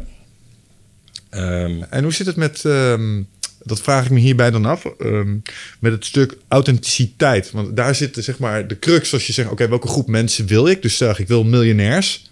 Dan moet ik me op een bepaalde manier gaan, dragen, gaan gedragen waarvan ik denk dat dat aansluit bij die desbetreffende, bij die bij desbetreffende mensen. Hè? Want dat zou mijn bedachte ideale klant zijn. Dan, dan is het dan niet echt en gaat het niet werken. Nee, dat denk ik dus Precies. ook. Want als ik kijk naar mezelf en, ik, en hoe ik zou zijn vanuit mezelf, dan ga ik die groep in ieder geval waarschijnlijk niet aanspreken of eh, aan me binden. Dan, ga ik, Ja. dan gaan andere mensen op mij afkomen. Ja. En eh, ik, ik, ja, ik denk dat, nogmaals, de vraagstellers het antwoord hebben. Hoe belangrijk is het dat je die authenticiteit gewoon manifesteert? En dan komen er vanzelf wel mensen op je af en die blijven bij je kleven. Zo'n podcast zie je dat ook. Mensen zien niet genoeg van ons om te weten... oh, dit is grofweg hoe die lui gebouwd zijn. Ja. Ehm, dus Ja. ja. dit spreekt me wel af van... dit spreekt me niet aan. Ja, Ja. zeker wel. Ja. Ik denk dat het niet werkt om te zeggen: ik wil miljonairs aanspreken en hoe, wat moet ik dan zeggen tegen die mensen? Tenminste, Precies. dat kan wel werken. Bijvoorbeeld als je als copywriter voor een klant een, eh, een, een klus gaat doen en dat is hun, hun, zeg maar hun, hun demographic, dan ga je daarin verplaatsen. Maar als je. Dat is niet wat ik doe. Nee. En dat is ook niet wat ik, waar ik eh, mijn klanten mee help. Wat ik, wat ik doe is met mijn eigen persoonlijkheid marketing doen. Dus puur op basis van wat ik grappig vind. Als ik s morgens om half zeven in, in het aarde donker, dan zit ik die mail te schrijven. En als ik op een gegeven moment iets een slechte grap maak en ik zit gewoon te hinniken om die slechte grap, dan weet ik, dit is een goede mail. Ja. Want als ik zelf lachen vind, dan weet ik al dat mijn, mijn vrienden, zeg maar, ja, die kunnen dat ook waarderen. En dan, Ja. krijg, dan krijg ik meestal inderdaad een paar reacties Zo, van mensen die dat, die dat ook lachen vonden. Ja. En ja, hoe relaxed is het als je op zo'n manier marketing kunt doen? Ja. Ja, dat is waar we het net over, of wat ik net aanhaalde. Van als ik zo'n brief schrijf, want ik vind copywriting echt vet om te doen. Het is ook goed, want ik ben nu mijn boek aan het schrijven. Het is ook gewoon goed om, ehm, het is om je schrijven te oefenen. Dus sowieso die creatieve spier die je de ochtend Absoluut, daarmee ja. eh, eh, prikkelt. En, Ja. en om iedere keer in, door die ogen van die klant heen te kunnen kijken. Om dat zo specifiek te doen. In plaats van één keer in de twee maanden of één keer in het half jaar. Dat is echt wel gewoon goed. Ehm, maar ik voel donders goed wanneer je echt een mail denkt... Fuck, het is echt een goede mail. En Ja, dan, ja, ja, eh, dat je zelf kippenvel geeft. ja, en dat je dan, eh, wat ik vertelde, dan heb je gewoon binnen een uur kan je in één keer 3000 euro verdiend hebben. Ja. Nu sta ik voor mijn gevoel nog echt aan het begin van. ehm, ik bied nog niet zoveel aan online. Eh, het is nog periodiek als er een keer een evenement is. Ja. Maar ik weet zeker dat er. ik wil een keertje naar zo'n moment eh, komen dat je een lancering doet waarbij er 100.000 euro of meer binnen zou komen Ja. met een programma of met iets. En dat moet ook gewoon kunnen. Eh, maar je- ik merk donders goed wanneer ik aan het schrijven ben omdat ik een mail moest schrijven van mezelf eh, en er moest sales gedaan worden. En die verkoopt vaak niks. En die komt ook vaak moeilijk uit. Ja, ja of net niet. Of, of Ja. je stuurt hem maar omdat je Of je stuurt hem, je stelt het de hele tijd uit. Ik heb dat 's morgens ook. Ik zit dan vijf dagen per week dat te schrijven. En soms dan zit- heb, moet ik echt over nadenken. En dan gaat het echt zo traag als dikke stront. En soms dan is het gewoon... prut, dan, dan ben ik gewoon lekker aan het typen. En ik van... Hé, hey, ik zit in een goede flow. Ja. En dan heb je gewoon een, een, een leuk idee... of iets waar je, waar je toevallig op dat moment blij van wordt. En dat zijn ook meestal de... Dus die het makkelijkste gaan... zijn meestal ook de beste mails. Ja. Ja, waar je Nou. de meeste lol in hebt gehad. En, hoeveel van, en, en hoe zijn die mails? Zijn die mails dan nog wel gestructureerd? Of zijn dat inmiddels ook wel mails die qua inhoud en qua structuur toch ook wel gebruik maken van een aantal van de fundamenten die je in je boek aanraakt? Want er zijn wel degelijk principes die je kunt aanspreken om je mails overtuigender te maken. Hè? Een van die dingen waar, waar, die ik herken is. ehm, je weet wanneer het lekker werkt, maar dat is met name om de emotionele reactie die, bij, die het bij jezelf teweeg brengt. En dat vind ik Ja. zo fascinerend. Wat is het in deze ene zin waarbij ik deze stukjes geluid in deze combinatie zet, die ook op deze manier verwoord kan worden, dat ik toch hier een bepaalde emotionele beleving bij krijg. Om, en dat kan zijn dat ik soms twee woorden omdraai en ineens, hij loopt helemaal anders. En dan, Ja. dan krijg ik er een bepaald ge- gevoel bij, of zo. Snap je wat ik bedoel? Ja, ehm, toen ik bezig was met het, ehm, met het schrijven van dat, dat groene boek met Maak ze gek, toen, daar, daar heb ik daar, een aantal copywriting technieken heb ik daarin besproken. En een daarvan gaat inderdaad over hoe roep je emotie op. Ja. Alleen ik heb toen een aantal inzichten had ik toen nog niet gehad over hoe je eh, zeg maar echt personality-based marketing kunt doen. Ik wist dat het het oproepen van emotie dat het een van de hoogste doelen is van copywriting. Dus dat is echt een want met informatie geven kom je er niet. Nee. Als je alleen maar goede informatie geeft over je product, je, je hebt niks aan een geïnformeerde klant. Wat je nodig hebt is een geëmotioneerde klant. Ja. En dus daar, had- daar wist ik al het een en ander over. Maar ik had die inzichten over hoe kun je met echt door te entertainen die ehm, emotie oproepen. Dat, die had ik nog niet gekregen. En ik wist, nu ik ermee bezig ben, wordt me ook steeds duidelijker wat entertainen eigenlijk is. Want je kunt denken, ja, dan moet je altijd leuke grapjes maken. Maar dat is heel saai. Als je elke keer probeert leuke grapjes te maken. Meestal zijn ze dan ook niet leuk meer. Nee. En dat is, wordt ook, ja, het wordt heel, dat wordt heel voorspelbaar. Dus als ik, een als ik toevallig een slechte grap kan bedenken, dan zal ik hem erin zetten. Maar het kan ook zijn dat ik ergens pissig over ben. Of dat ik iets gewoon heel irritant vind. wat, wat anderen in, in mijn markt doen. Of eh, er zijn bepaalde groepen waar ik vaak... die vind ik leuk om daar tegenaan te schoppen, omdat ik daar niks mee heb. Ja. Bijvoorbeeld hipsters. Of met... eh, Grappig, ik zou dat nooit zomaar doen, maar het is wel leuk, want ik heb ook wel dat soort pet peeves. Maar ik durf het niet. Maar je moet een soort gezamenlijke vijand hebben. Maar het is als je denkt dat je er voor iedereen bent, dan is dat heel spannend. Maar als je weet voor wie je er bent, Ja. dan weet je, ja, zij vinden hipsters ook best wel potsierlijk. Ja. En bijvoorbeeld ook reclame, eh reclamejongens. Ja. Dat vind ik, vind ik ook leuk om tegenaan te schoppen, omdat ik heb daar niks mee. Dus Oké. copywriters bij, groot- it. bij Ja, ik heb dat- ik bij ga het gewoon doen. Ik heb dat een paar weken le- geleden goed handen genomen met, eh, eh, met de jongens van Tibor. ehm, eh, in een retreat om gewoon mijn eigen persoonlijke marketing. Maar waar wil je dan op richten? Ja, op mensen. Of wat is dan een soort van vijand van je? Ja, dat zijn dan de high performance coaches. Die een boekje hebben geschreven van alle informatie die ze hebben getrokken uit andere boekjes.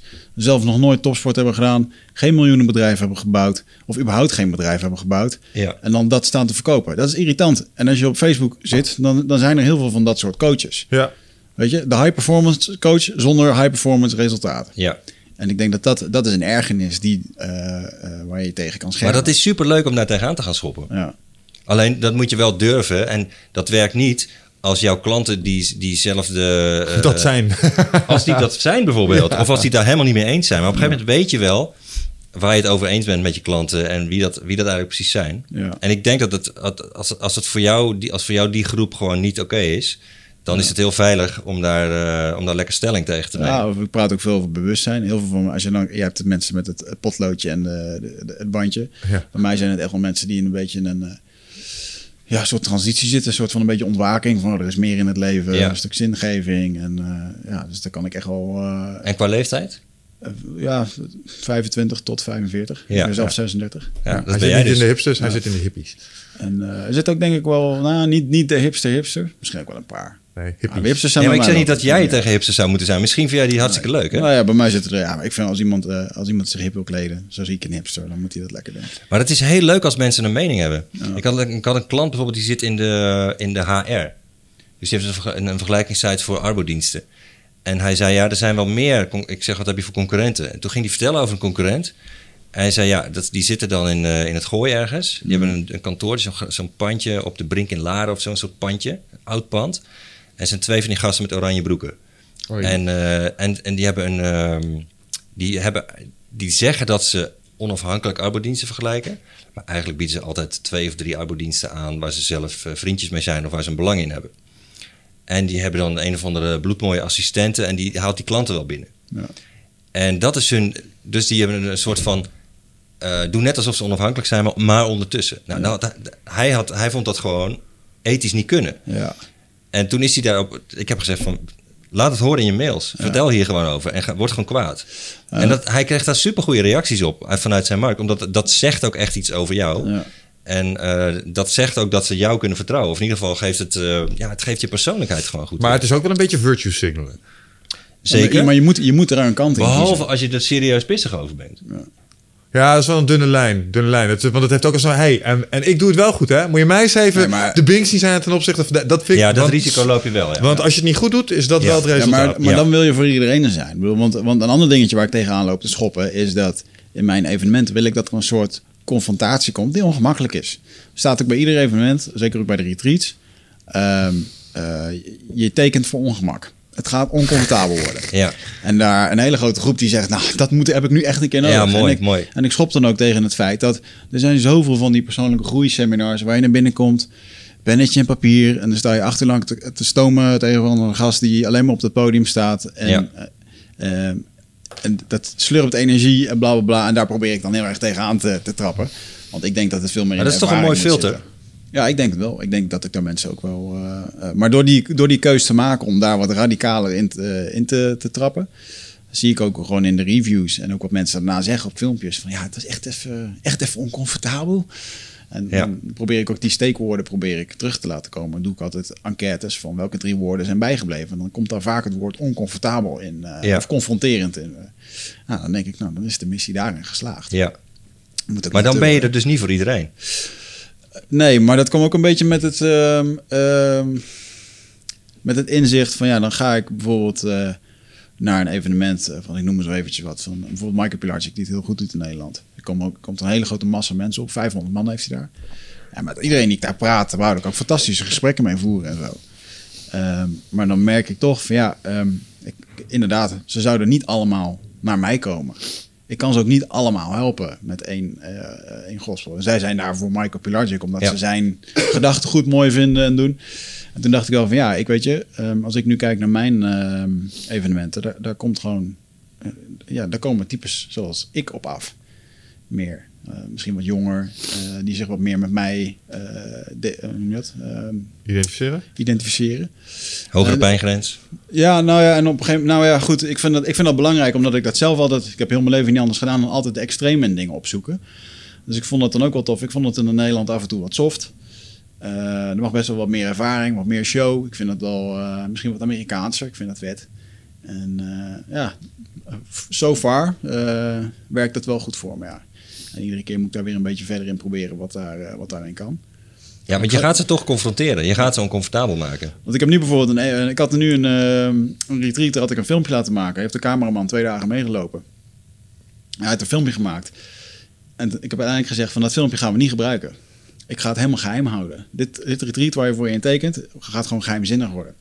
Puur om het al oncomfortabel te maken. Je weet niet wat je gaat krijgen. Alleen mensen geven het wel een hele goede waardering. Ja. En ehm, ehm, dat is toch een bepaalde keuze, ook in de marketing dan geweest. Ja, dan ga ik dus op dat geheimzinnige zitten. En dat, dat roept dan vragen op bij mensen. Eh, volgend jaar komt er een retreat waarbij je alleen maar op uitnodiging kan komen. Ja, ik vind dat soort dingen vind ik echt geniaal. Weet Ja. je? Van die exclusieve... ehm, daarmee maak je het onderscheid. Zit jij eh, vaak in je hoofd? Eh, neem je heel veel informatie tot je video's, podcast, boeken? Eh, nou, voel je niet schuldig, dat doen heel veel mensen natuurlijk. Hè, maar vaak zijn we op zoek naar antwoorden. Ehm, gaan we nog meer informatie tot ons nemen. Terwijl ja, de antwoorden liggen toch echt in onszelf. En dat is iets wat we voelen met ons lichaam.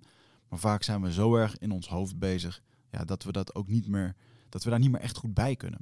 En dat is graag waar ik je voor uit wil nodigen. Voor Rite of Passage. 24, 25 en 26 mei is er weer een nieuwe editie. Voor mijn retreat voor persoonlijke ontwikkeling. Waarbij het thema echt is om uit het hoofd te komen in dat lichaam. Want dat is waar je alles ervaart. En ik wil dat je gewoon weer in contact komt met, met die, die intuïtie. Ehm, en dan gewoon een heel sterk eh, innerlijk kompas. Dat je gewoon weer weet waar je naartoe moet. Wat je te doen staat. En dat je gewoon weer helderheid hebt over wat je wilt en hoe dat je dat gaat doen. En dat doen we middels eh, bio-energetische oefeningen, dynamische meditaties, een stuk shamanisme zit erin. Het enige wat er bekend is van het programma is dat er een zweethut in zit. Eh, en natuurlijk gewoon hands-on persoonlijk leiderschap. Eh, dit retreat krijgt een 9,2 gemiddelde van meer dan 331 deelnemers. Daar ben ik ontzettend trots op. Sterker nog, er is ook een money back guarantee. Vind je niks na drie dagen, krijg je gewoon je geld terug. Dus het enige risico dat je loopt, is dat je gelukkiger wordt. Klinkt dit als iets voor jou en durf je het aan? Dan zie ik je op Ride of Passage. Ga naar wichertmeerman.nl en klik op Retreat. Ja, het is ook mooi om een filter eh, te gebruiken. Want de mensen die dat zien, die zeggen: Oké, dit wordt dus heftig. Maar de mensen die ik, waarmee ik straks in die retreat zitten, die hebben dus ook de ballen om dit te overwinnen. Die weten dus al, het wordt confronteren, maar ik ga dat aan. Ja. Dus er zitten geen watjes bij. Dus Ja. er zitten geen mensen die, die, die daar lekker comfortabel willen zijn, achterover hangen met een schrijfblokje inderdaad. Ja. En die eigenlijk waar niks uitkomt. Nee, ze weten dat de mensen zijn die ervoor gaan. Ja. Dat is heel lekker als je zo'n filter hebt. Dat je weet dat die groep ook kwaliteit gaat hebben Ja. toen ik naar dat seminar in, in Cleveland ging van van Dan Kennedy, kon ik mij daar alleen maar voor opgeven via de fax. Niet omdat hij een fossiel is, maar hij cultiveert dat trouwens helemaal. Dat hij, eh, je kunt met hem alleen communiceren via de fax. En hij, hij werpt gewoon zoveel mogelijk barricades op, zodat je. eh, ik kon ook alleen maar informatie terug ontvangen als ik een faxnummer opgaf. Dus ik moest ook nog eens een keer faxen kunnen ontvangen. Ja. Met informatie over praktische details van dat seminar. Ik dacht, Ja. ja, kak. Dus ik heb toch geen fax meer sinds 1997. Dus dan moest ik ook online een faxnummer gaan regelen. Maar ik wist waarom die het deed. En ik wist dat iedereen die, dit, die dit, diezelfde irritante handelingen moet doen als ik nu, die heeft het ervoor over. Ja. En ik weet dat er straks kwaliteit in die zaal zit. Ja, ja en wat, ik dan, eh, wat mensen vaak dan een fout maken, denk ik, als ze bijvoorbeeld naar zo'n evenement gaan of bijvoorbeeld naar een Michael Pelagic waar 500 man zit, dat je dan denkt, nou, dat is een mooi evenement, dat, dat zou ik ook wel willen. Maar niet wetende dat vier jaar geleden ehm, eh, ik met Michael en zes anderen in een, in een klein restaurantje zat. Waar je op een soort van. eh, ik had er even gebeld en op een soort van aanvraag. eh, nou, kon ik daar dan naartoe. En dat was super exclusief. Maar vanuit daar is het wel naar die 500 toegegroeid. Ja, dat Ja. vind ik magisch om te zien hoe hij dat bijvoorbeeld heeft gedaan. En echt zo zijn eigen publiek heeft opgebouwd. Ja. En ook in Amerika. ik was vorig jaar naar Brandon Burchard gegaan. Ook echt topmarketeer. Ja, het staat gewoon 700 man. Staat helemaal los te gaan op hem. Ja. En, op- en die vinden alles Mooi. mooi wat hij zegt. Dat vind ik. En die komen uit. eh, je weet het zelf. eh, die gaan met vliegtuigen en dingen komen ze daar naartoe. Ja. Daar gaat veel geld in om, jongen. Dat al die mensen daar komen om, eh, om dat allemaal te horen. Ja, vind Ja. ik echt wel, wel gaaf. Tof. En dan heb je echt een, ehm, een aanhang gecreëerd, als het ware. Ja. Als je nu kijkt naar ehm, ehm, webshops in Nederland. Is dat nog een doelgroep voor jou ook, of niet? ja, niet echt dus. mee? Niet echt meer. Nee, want ik kan me nog Niet herinneren. heel dat- erg, nee. Ik kan me nog herinneren dat ik een keer op jouw website zag dat je dan een dag met je over jouw webshop heen kon kijken. Dat je ze daarmee ging helpen en zo. Ja, dat, maar meestal zijn er mensen die voor zo'n dag komen, dus voor zo'n VIP-dag. Dat zijn mensen, dat zijn dienstverleners of, of trainer-coaches. Eigenlijk zonder uitzondering. Dan, dan ga ik het onderwerp veranderen. Eh, eh, jij zou dus zeggen, oké, het bouwen van een mailinglijst is een absolute must. Ik hoor die Amerikanen daar ook alleen maar. Je verkoopt nergens zoveel als in je e-maillijst. Eh, ja, en, maar je koopt nog meer met je, met je direct maillijst. Oké, Dat is ook waar dat, waar dat seminar in, eh, in Cleveland over ging. Dat ging alleen maar over direct mail. Het ging over marketing via de post. oh, Dat is ook een bloedinteressant onderwerp, man. Dat is fantastisch. Ik, heb, ik, ik ben eens gaan kijken. Want die Amerikanen die liggen in principe tien jaar voor op ons qua, eh, qua direct marketing. Hè? En internet leent zich natuurlijk heel goed om allerlei vormen van direct marketing te doen. Omdat het zo makkelijk is en het is bijna, bijna gratis. Ja. Tenminste, als je het over e-mail eh, hebt. Ehm Dan Kennedy kwam met allemaal voorbeelden aan op dat podium. Die zei van ja, als je kijkt naar wat de, de, online, de grote online partijen doen en waar ze het beste resultaten mee hebben, dat is met mail, mailpacks. En liet een mailpack zien van Google, een mailpack van Facebook, een mailpack van Mi- Microsoft, een mailpack van LinkedIn. Die zijn dus gewoon enveloppen aan het sturen naar bedrijven.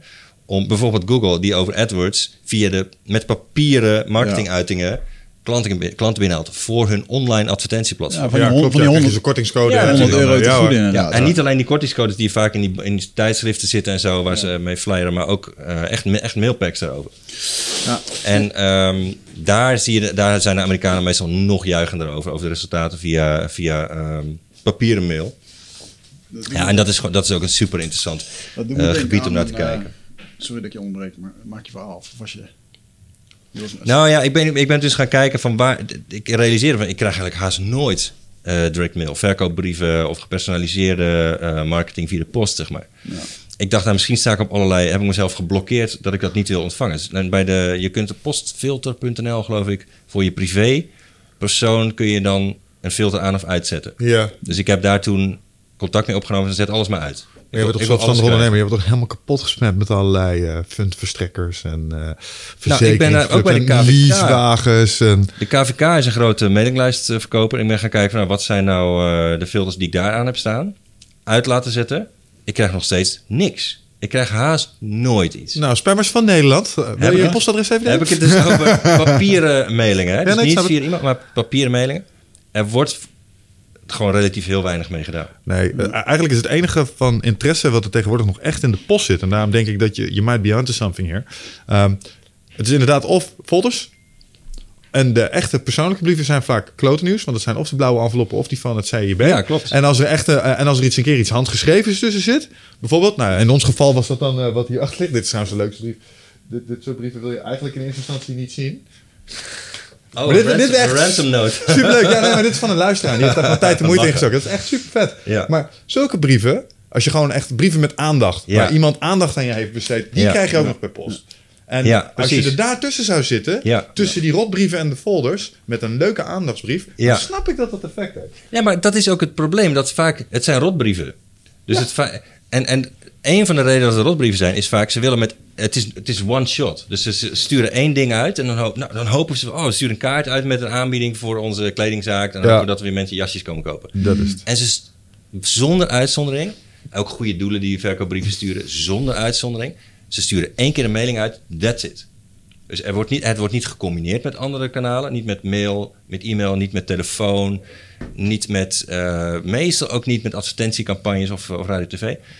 En het wordt altijd maar, je krijgt maar één contactmoment. Ja, hè? Niet, niet met telefoon? Ik weet niet op welke lijst je staat. Ik wilde er ook op komen te staan, want ik word echt helemaal kapot gebeld door hoop, allerlei als jij op die lijst ja. laat me even weten. Ik wil ook op die Ik, lijst. Maar ik, ik krijg alleen maar brieven van, eh, van, die krediet, eh, van die kredietverleners. Weet je hoe dat komt? je. Omdat eh Nutrofit tegenwoordig op mijn adres staat geregistreerd, Ah, denk ik. En natuurlijk. mijn nummer in het KVK staat. En dan, dan krijgen Ja, ze mij te pakken. Ja, ja, hoor. Hoe krijg je vaak- veel? Nou, hoe vaak ze mij wel niet aanbieden om een stroompakket over te zetten naar iets anders. Omdat ik in aanmerking kom voor zakelijke stroom. En dat soort bullshit. Nou, weet hoe je wel. vaak? Eh, nou, nou, sinds ik het niet meer oppak. Ja, we eh, zijn twee, drie keer per week is wel. Dan heb je het over telefoon. Ja. En, en via de post? Eh, via de post, nee, zijn het vooral van die funding circles en dat soort dingen. En, eh, Ja. Maar toch wekelijks wel eh, een x-aantal brieven waar ik Fucking denk, ja, waar moet ik hiermee? Weg ermee. Ja. Ja. Schijnbaar werkt het dan nog steeds. Ja, het werkt. Het werkt de, de, de cijfers van de Amerikanen zijn in ieder geval dat het, dat het echt extreem goed werkt. Maar dan moet je het wel goed aanpakken. Ja. Dus niet wat de meeste bedrijven doen met één one-shot, zeg maar. Ja, wie- in Nederland, eh, de club die dat het beste deed volgens mij, tenminste destijds toen ik nog marketing studeerde, was Centraal Beheer. Die hebben dat ook een tijd lang als echt eh, hoeksteen van hun eh, strategie nog gehad. Ook Ja. in, in de dagen dat het internet en, en het allemaal naar mail ging. Ja. Zij zijn direct mailers. Zij blijven gewoon eh, Ja. eh, post sturen. Ja. Ja, ik vind het zelf super, super interessant. Ook omdat ik er nog nooit iets mee gedaan heb. En ik ben daar nu eh, naar aan het kijken hoe ik dat in mijn bedrijf kan gaan doen. Ja. Echt heel leuk. Sowieso interessant. Toen ehm, eh, die Brandon Bouchard vertelde eh, wat zijn marketingstrategie met Tony Robbins. En dan ging nog steeds over dvd's en zo. Dat hij zei van waarom verkoop je in hemelsnaam nog dvd's? Niemand die die dingen kijkt. En eh toen had Tony gezegd, het gaat er gewoon om dat jij met je gezicht bij iemand thuis ligt. Dus dat die, dat die geconfronteerd wordt met je. Ik heb bijvoorbeeld mijn werkboek, eh, lekker heel narcistisch, heb ik gewoon mijn eigen hoofd op. Ja, Maar ik weet wel dat dat, dat boek gaat mee naar huis. En dat komt er een keer uit de kast. En, en zo denkt iemand misschien wel een paar keer per jaar... of een paar keer in zijn leven nog even aan of wat dan ook. ja. En ik ben er nu... eh, En je levensgrote logo was niet, zeg maar, zeg maar intrusive genoeg. Daar moest ook een full color foto van je gezicht bij. eh, ja, Ja, oké, check. Ja, dat is gewoon, ja, ik, vind, ik vind, maar dit, heeft, dit is gewoon branding, weet je wel, voor mij. En ik denk ook, eh, ik, wil nu, ik ben nu bezig om een mini-folder te laten maken. Straks op evenementen waar ik eh, zelf spreek. Of waar ik tegen gereduceerd tarief eh, spreek of wat dan ook. Dat ik dan zeg, oké, dat is prima. Maar eh, dan wil ik wel eh, dat mijn folder daar overal even komt. Bij iedereen op zijn stoel. En dan krijgen ze een fantastische folder waarin echt hele toffe verhalen staan. Over mijn avonturen bij Indianenstam, over Mm. dingen. Maar daar komt natuurlijk ook even een advertentie van mijn boek in. En dat soort dingen, weet je wel. Maar dan heb je toch weer dat ze het in hun handen hebben. Klopt dit vanuit de theoretische kaders? Zeg maar? Is dit slim om te doen? Op deze manier, wat, wat Tony zegt en wat Wigert die zeggen zo van... joh, je moet eigenlijk met je kop gewoon daar zichtbaar zijn... want dan blijf je top of the mind of in ieder geval... Ja, het- dat, dat klopt. Ik zeg altijd, je moet via zoveel mogelijk lichaamsopeningen proberen binnen te komen bij klanten. Check. Dus niet alleen via digitaal, maar ook via, weet je wel, audio, video. eh, probeer ze zo op zoveel mogelijke manieren te raken. Orale marketing krijgt ineens een hele Ja, andere man. betekenis op deze manier. En dat is gewoon, het is gewoon jammer als je het heel erg beperkt tot bijvoorbeeld alleen e-mail of alleen maar eh Insta-stories of eh, weet ik wat. Dus probeer die dingen te combineren. Het is heel link op, om te, te, je te baseren op maar één ding dat goed werkt in je bedrijf qua marketing. Al denk ik wel dat je... Zodra het niet meer werkt, ben je fucked. Al moet je wel focussen op een ding om ergens. Want bijvoorbeeld eindbazen, ja, wij zitten denk ik op YouTube en, en iTunes is het dan nu het medium waar het op zit. Daar, komen men, daar luisteren Ja. mensen vooral naar ons. Ja, maar de reden dat ik, het, dat ik het vraag is omdat het mij is ook wel eens uitgelegd door mensen die dan ook van wat van weten van ja, tegenwoordig is het zo.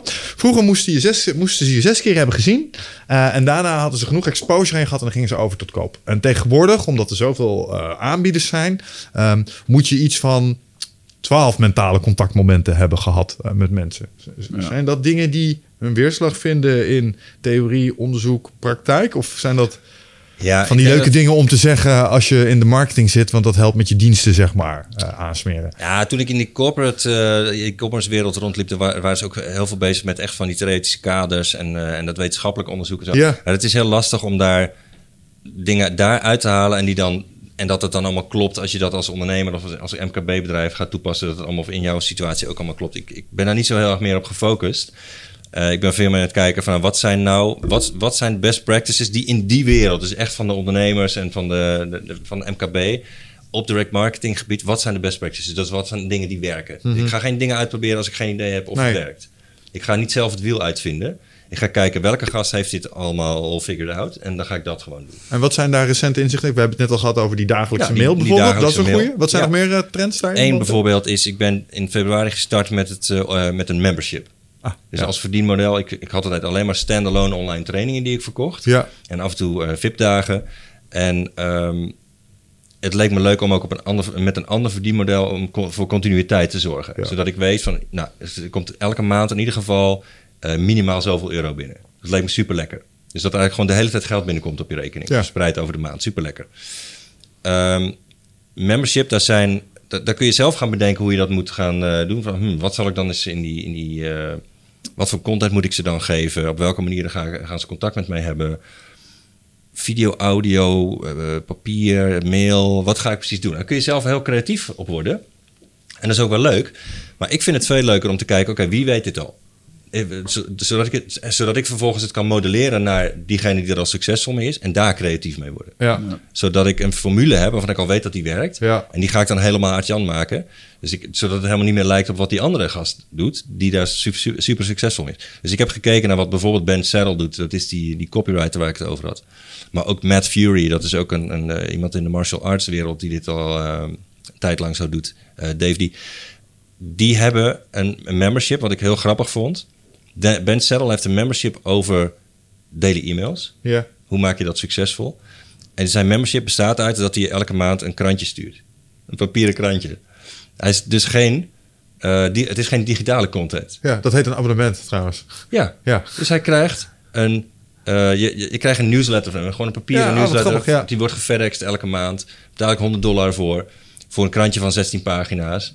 Super waardevolle content. Maar het is niet digitaal. En. Het gaat over e-mail. Ja, dat vind ik heel grappig. En dat werkt voor hem heel goed. Hij doet dit al negen jaar. En hij heeft de, de- nou ja, echt rabiate volgers. Waar ik er ook eentje van nu ben.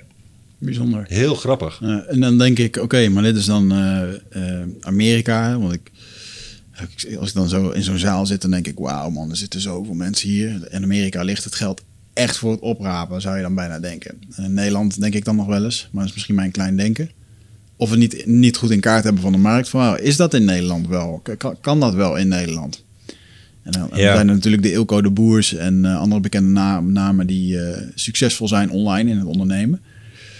Ehm, Maar ik vraag me ja, ik, af- eh, wat is, wat, dat wil ik even die vraag ook dan even aan je stellen. Is die, is die markt er ook in Nederland, denk je? Of moet je die creëren? Of, of... Ja, dat, de Amerikanen in mijn mastermind, die zeiden dat ook elke keer tegen mij van... Gast, als jij een boek hebt over hoe je op nummer 1 komt met je, met je zakelijke boek... heb je dat in godsnaam ook voor mij in het Engels. Ik wil dat nu lezen.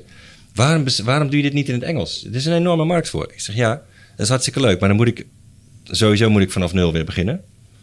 Ehm, en ik heb nog niet het gevoel dat ik de markt in Nederland heb, eh, helemaal heb. Dus daar, daar is in Nederland en België nog voldoende groeimogelijkheid. Plus dat je... ehm, ik zelf heb dan persoonlijk nog een nadeel dat ik als, als van origine ben ik copywriter. Ik word door veel mensen nog zo gezien. Ik heb geen credibility als copywriter in een vreemde taal.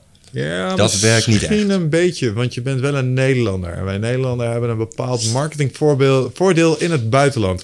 Als het gaat om de perceptie van Ja, ons land alleen misschien. al. Holland, Holland Design, man. Holland Design, stop. En dat niet alleen, maar we zijn doortastende lui. Dutch De design, buitenlanders kijken echt naar ons als het volk dat voor, eh, zeg maar aan de rand van een zee stond en dacht: Weet je wat wij gaan doen? We gaan hier land van maken. Weet je wel? Ja. Eh, Zo worden we gepercipieerd. We zijn eh, doortastende lui. Dutch ja, dat had ik nog niet gezien. Het zou best kunnen dat het als Hollander dat je dat kunt, eh, kunt laten, werken. Maar ik denk ook dat eh hou er ook rekening mee dat alles in de Engelstalige markt is al gedaan. Ja. Dus je bent niet meer de first mover. Dat voordeel kun je al niet pakken. En ze lopen daar tien jaar op ons voor. Ja. Dus het, ik vind het veel interessanter om daar aan de bron te gaan drinken. En mijn favoriete daar- daarbij is dan Dan Kennedy, omdat die eigenlijk de bron is voor al die bekende namen. En dat dan naar Nederland te brengen en dat helemaal te modelleren naar mijn eigen stijl en ook de Nederlandse situatie. ja. Omdat niemand dat hier nog doet. Heel, Nee. Bijna niemand is met die daily e-mails Ja, bezig. je- Bijna, e-mail- bijna niemand doet direct mail goed. Dat vind ik veel leuker. En bovendien, ik heb twee kinderen. Ik, dan hoef ik ook niet de hele tijd daarheen. weet je. Nou, dat Nee. is, dat is misschien een, dat is gewoon een hele praktische afweging. Maar aan de andere kant, als je. ehm, eh, want je doet, je gaat naar al die bronnen eh, om je daar zeg maar aan de kennis te laven. En wat, wat eh, super mooi zou zijn, want ik denk dat dat is, eh, iets is wat, wat er nog niet is. Ja, ze lopen daarvoor. Maar waar ik bijvoorbeeld een Tim Ferriss echt super succesvol mee zijn, is kapitein meta zijn. Dus over Ja. al die dingen heen kijken. En want Ja. ik hoor je zeggen, oh, ik vind het mooi om formules bij elkaar te rapen. eh Aart-Jan van te maken. Ja, en als je ze dan ook nog eens in een logische volgorde met elkaar zet. Eh, dan ga je er een soort overheen hangen. En Ja. dan zit daar de toegevoegde waarde. Want eh, die marketingketen bestaat uit meerdere specialismen bij elkaar. En wat nou als jij eens die dude bent die al die wetmatigheden in een bepaalde volgorde zet met elkaar? Want dat is er nog niet. Dat heb ik nog nergens gezien. Ja, En als je dat leuk vindt en al kan in het Nederlands, want laten we wel wezen, dit kan zo in het Engels vertaald zijn, hè? Dat, dat is een Ja. vertaler erop zetten. Ja, je, ik bedoel, je, je hoeft niet vanaf nul te beginnen. Dus niet dat ik je naar het buitenland wil hebben, maar misschien heb je al meer eh, van de ingrediëntjes in handen als ja, je dat- realiseert. er zijn een aantal ingrediënten, maar het, op dit moment is het voor mij geen, eh, geen aantrekkelijke stap. Ik heb dat Nee, gewoon, nou ja, eh, als het buitenland je ook niet aantrekt omwille van familie Plus- en dat soort dingen, dan kan het natuurlijk Het altijd. speelt ook mee, ja. Ja, Ik zit dan denken, als ik jou zou zijn en ik weet het, het netwerk waar je in zit en het, ehm, ik heb ervan gehoord, van gelezen, van gezien, ehm, dan zou dat je springplank moeten zijn. Dat je gewoon zegt van, hé, hey, ik heb het nu in het Engels, wie kan me helpen? En dat die jou gewoon introduceren en dat je daar je eerste duizend volgers mee, Ja, eh, mee hebt. ja nee, dat zijn zeker, zeker goede ideeën hoor. Maar ik, heb er zelf, eh, ik vind het zelf nu leuker om eh, zeg maar die koe die in Nederland staat gewoon te melken. En die, Ja, die, er zit nog zoveel in joh. Is Het is nog- echt nog, eh, het is nog genoeg te halen. Ja, dus er is nog heel, er is, ja, er is nog hoop inderdaad voor eh er is hoop. er is altijd hoop. Maar je weet, hè, hoop is de eerste stap richting teleurstelling. Dus True. Hoop is een uitgestelde teleurstelling. Ja. Ja. Nee, maar ik denk, dan moet je het gewoon gaan doen. Want inderdaad, niemand doet het. Eh, er zijn een aantal die maandelijkse abonnementen aanbieden. Eh, maar eh, ja, dan is het gewoon het stemmetje in mijn hoofd die dan zegt... eh, zit Nederland daar wel op te wachten? sure. Ja, maar als je gaat kijken naar hoe- wat, er- wat er voor wat allemaal al memberships zijn. Ik bedoel, bijna alle software is nu subscription. ja. ja joh. Als je kijkt, Office Ik 365, ga net eh, zeggen, Office, mijn Office. Dropbox, Evernote, Spotify, Netflix. Spotify, Netflix. Ja, hoor. Ja. Ja. Eh, Maar ook auto's, fietsen, eh, maaltijdboxen. Ja. Het is echt een mega dikke, vette economische trend om eh, alles subscription-based te krijgen. Als je, ik heb laatst ontdekt dat de generatie na de millennials, na, zeg maar na de hipsters, dat zijn, die worden de digital natives genoemd. Aha. En die hebben veel minder met bezit van fysieke zaken. Ja. Omdat die ook nooit een kast met cd's en dvd's hebben gehad en met boeken. Nee, want het is allemaal virtueel Dat beschikbaar. zal ze natuurlijk. boeien. Ja. Dus die hebben gewoon, als het streaming is en op een abonnement gebaseerd, Daar heb ik vinden ze perfect. bij stilgestaan. Maar mijn neefjes hebben een compleet andere relatie met hun video, videospelletjes als ik. Omdat ik vroeger naar een winkel ging om ze te kopen. Dan kwam ik terug met een doos. Dan moest ik de cd of de diskettes vroeger nog erin stoppen. Te wachten. precies. Zat er een fout op je diskette. Was je echt helemaal te schaar. Maar zij downloaden het alleen virtueel. En de enige plek waar zij hun games hebben is in een dashboard. Ja, Weet je hoe lang, ik, hoe lang mijn ma heeft lopen zeiken dat ik mijn dozen met videobanden een keertje Ja. uit ging zoeken. En eh, dat ik dacht, nou, vind ik wel bewaren. En nu op een gegeven moment heb ik gewoon gezegd, weet je, flikker maar ga, ga maar. Ja. ja. Hoeveel Nico-tapes zaten daar nog tussen? Van die, van die free fight Ja. van, de, van, de, ja, van de free record shop. Ja, van die bakken lagen waar je voor een euro dingen kon kopen. Ja. ehm, hey, en ehm, eh, ja, het, het abonnementen ding, dat zal ik eens... Ik wil ook eens zo'n abonnement. Want dat wat je zegt van die continue cashflow, dat is wel echt een hele... Subscriptions, ja. Ja, nou, dat online een leeromgeving is in principe een subscription. Dus de- wat- dat wat jij doet, dat, dat kan je ook gewoon je masterclass online neerzetten. En ze niet per stuk verkopen, maar ze gewoon toevoegen aan die online omgeving. Ja. ja. En mensen daar gewoon een jaar eh, licentie voor laten betalen. Ja, ik kan, ik vind dat zelf geen leuk model. Ik, ben laatst, ik was laatst in Engeland op een, eh, een, een conferentie over memberships. Dus, eh, er waren 150 mensen van over de hele wereld die allemaal een membership site hebben. En dan zie je een beetje wat de verschillende eh, modellen zijn die ze gebruiken. En heel veel daarvan, eh, die hebben een model waarbij je, je, wordt, je wordt member en dan krijg je de, de sleutel naar de vault. Ja. Dus en de, en de, de kluis gaat open en dan krijg je echt toegang tot alles. Ja. Ja. Snap je? Ja. En ik, ik, zou, ik klap helemaal dicht als ik toegang krijg tot alles. Ik heb ook wel eens zo'n membership genomen. Du moment dat ik zag, oh, ik heb in één keer heel veel, heb ik er nooit meer wat mee gedaan. Ik heb echt één keer ingelogd. Want Ja. Het is gewoon zo overwhelming voor mijn type persoonlijkheid. Maar dat kun je drippen hè, als je wil. Dat kan. Ja, dat is een andere aanpak om het te gaan drippen. dat vind, daar zie ik al meer in. Ehm, maar de aanpak die ik zelf heb gekozen uiteindelijk, dat is dat eh, members zodra, en dat ook weer, ik heb dit zelf niet bedacht, is zodra iemand member wordt, krijgen ze toegang tot de content van komende maand. En daarna. Ja. Ja. Dus geen toegang tot back issues. Ah, oké. Dus alles wat hiervoor is geweest, dat krijgen ze niet. Ja. Dat geeft mij ook de mogelijkheid om elke maand een deadline te hebben. Ja. Want elke maand kan ik een week lang promoten. hey, komende maand gaan we het hebben over. Afgelopen maand was het. Hoe maak je een bedrijfsvideo waar je klanten mee krijgt? Ja. Komende maand is het. Hoe zet je een membership verdienmodel op? Ja. En als je te laat bent, dan weten ze. Dan kan ik het niet meer krijgen. Dat geeft een soort van natuurlijke schaarste. Plus ik hoef nooit korting te geven erop. Die prijs is gewoon altijd hetzelfde. Ehm, en dat vind ik een hele relaxe manier van promoten, omdat er gewoon een natuurlijke schaarste is die, eh, die heel goed werkt. Er komen elke, elke maand weer een aantal nieuwe members binnen. Ehm, plus dat je, ehm, ja, je hoeft geen kortingen te geven. Wat wilde ik daar nog meer over zeggen? Ehm, ja, plus wat ook heel leuk is aan deze manier van, ik, het is eigenlijk ook marktonderzoek. Want je, je komt er wel achter. Kijk, in welke maand heb ik nou de meeste nieuwe members gekregen? Hmm, dat is dus blijkbaar een heel hot onderwerp. Ja. Daar willen mijn ideale klanten, die willen daar graag meer over weten. Nou, dan kun je ook gaan eh, een, een eh, standalone training daarover gaan aanbieden. Ja. Dat heb ik laatst ook gedaan. Over dat onderwerp van die daily e-mails was dat. Kwam ik erachter, nou heel veel mensen. Toen ik mijn membership startte, kreeg ik meteen 200 nieuwe members binnen eh, de eerste maand. En, en dat was omdat ik aan het promoten was van... hey, in de eerste maand ga ik je helemaal uitleggen... ga ik je de formule geven van die epic e-mails, zoals ik ze, uit, zoals ik ze noem. Stroomde vol. Ik dacht, oké, dit is een hot onderwerp. En toen heb ik daarna ook nog een keer... nadat ik het ze goed heb uitgelegd in die masterclass van die maand... heb ik het ook nog een keer in een live training... eh, nog verder uitgelegd... en ook al mijn voortschrijdend inzicht daar nog eens een keer aan toegevoegd. Plus het ermee laten oefenen. Tien man die in die zaal zaten. Dat opgenomen. En nou, dat is nu een standalone training. Dus Ja. het is ook een hele leuke vorm van marktonderzoek. eh, waardoor je erachter komt wat hot onderwerpen zijn... waar je ook weer een nieuw eh, kennisproduct over kunt maken... of een boek over kunt schrijven. Ja. het is gewoon super interessant. Ik kom er meer en meer achter dat, ehm, tenminste daar leer ik steeds meer in, dat op het moment als je een keer een product lanceert en het loopt niet om een of andere reden, is gewoon je marketing niet goed geweest. Of de lancering is niet goed geweest. Het product is vaak echt wel gewoon goed. Alleen ehm, eh, je hebt het gewoon niet goed gelanceerd. Of, of is, Ja, of ze Ja. hebben er geen behoefte aan. ja, dat kan ook. Eh, of de, de, de, nou, de prijzen zou ik als laatste pas aanpassen. Ja, Ehm, maar ik denk dat een hele hoop gevallen gewoon eh, de aanloop is niet goed geweest. Aanloop en consistentie Ja. ook. Als ik naar mezelf kijk. Ik heb laatst eh, een eh, eh, early access gestart voor mijn boek. Nou, dat loopt dan wel. Maar het enige wat ik doe is één keer een nieuwsbrief. Misschien nog twee andere mensen ook een nieuwsbrief laten Ja. sturen. En daarna... Ik zie wel wat er uitkomt. Terwijl Ja, ik ja, eigenlijk elke dag erachteraan zou moeten zijn. Ik moet dus op Insta dingen moeten doen. Er zijn vijf, 50 verschillende dingen die ik zou kunnen doen... om dit tot een groter succes te maken. Maar op een of andere manier...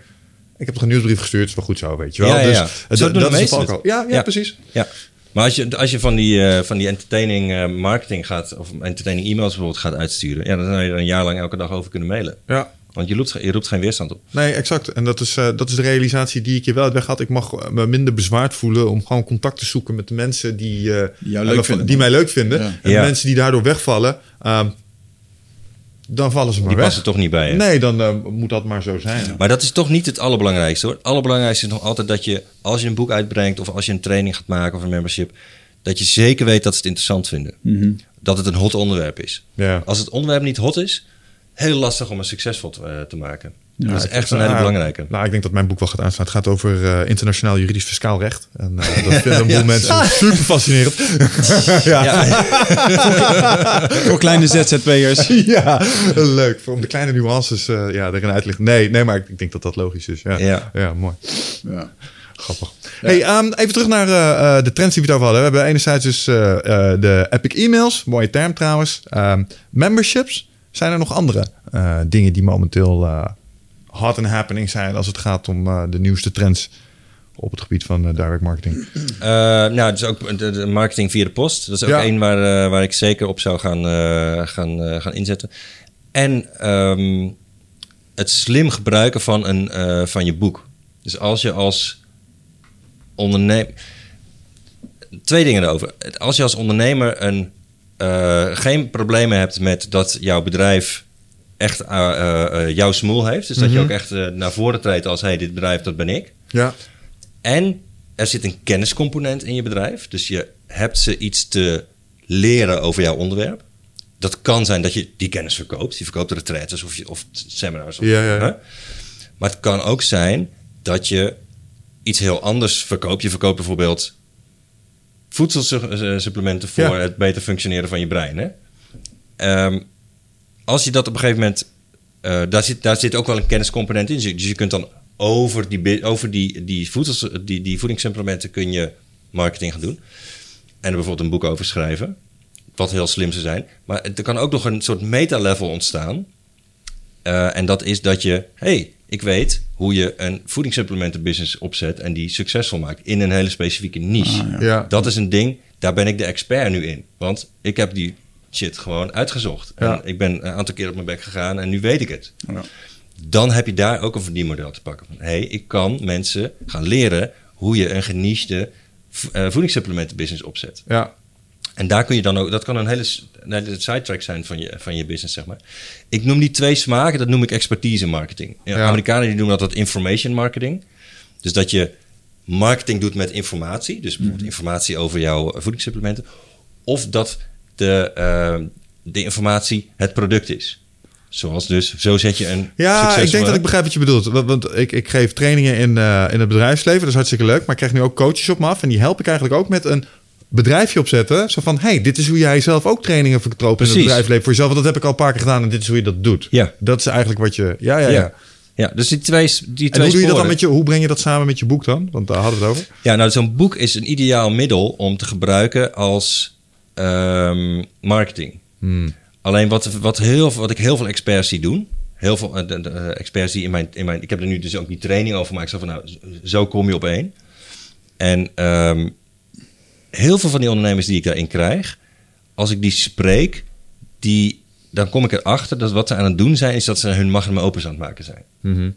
Dus die zetten echt alles wat ze weten, proberen ze in dat boek te krijgen. Ja, schuldig. 100% schuldig. Ja. Ja. ja. en dat is ook, want je hebt zoveel te geven. Je, hebt, je weet er ook zoveel van. Het is een hele logische stap om dat te doen.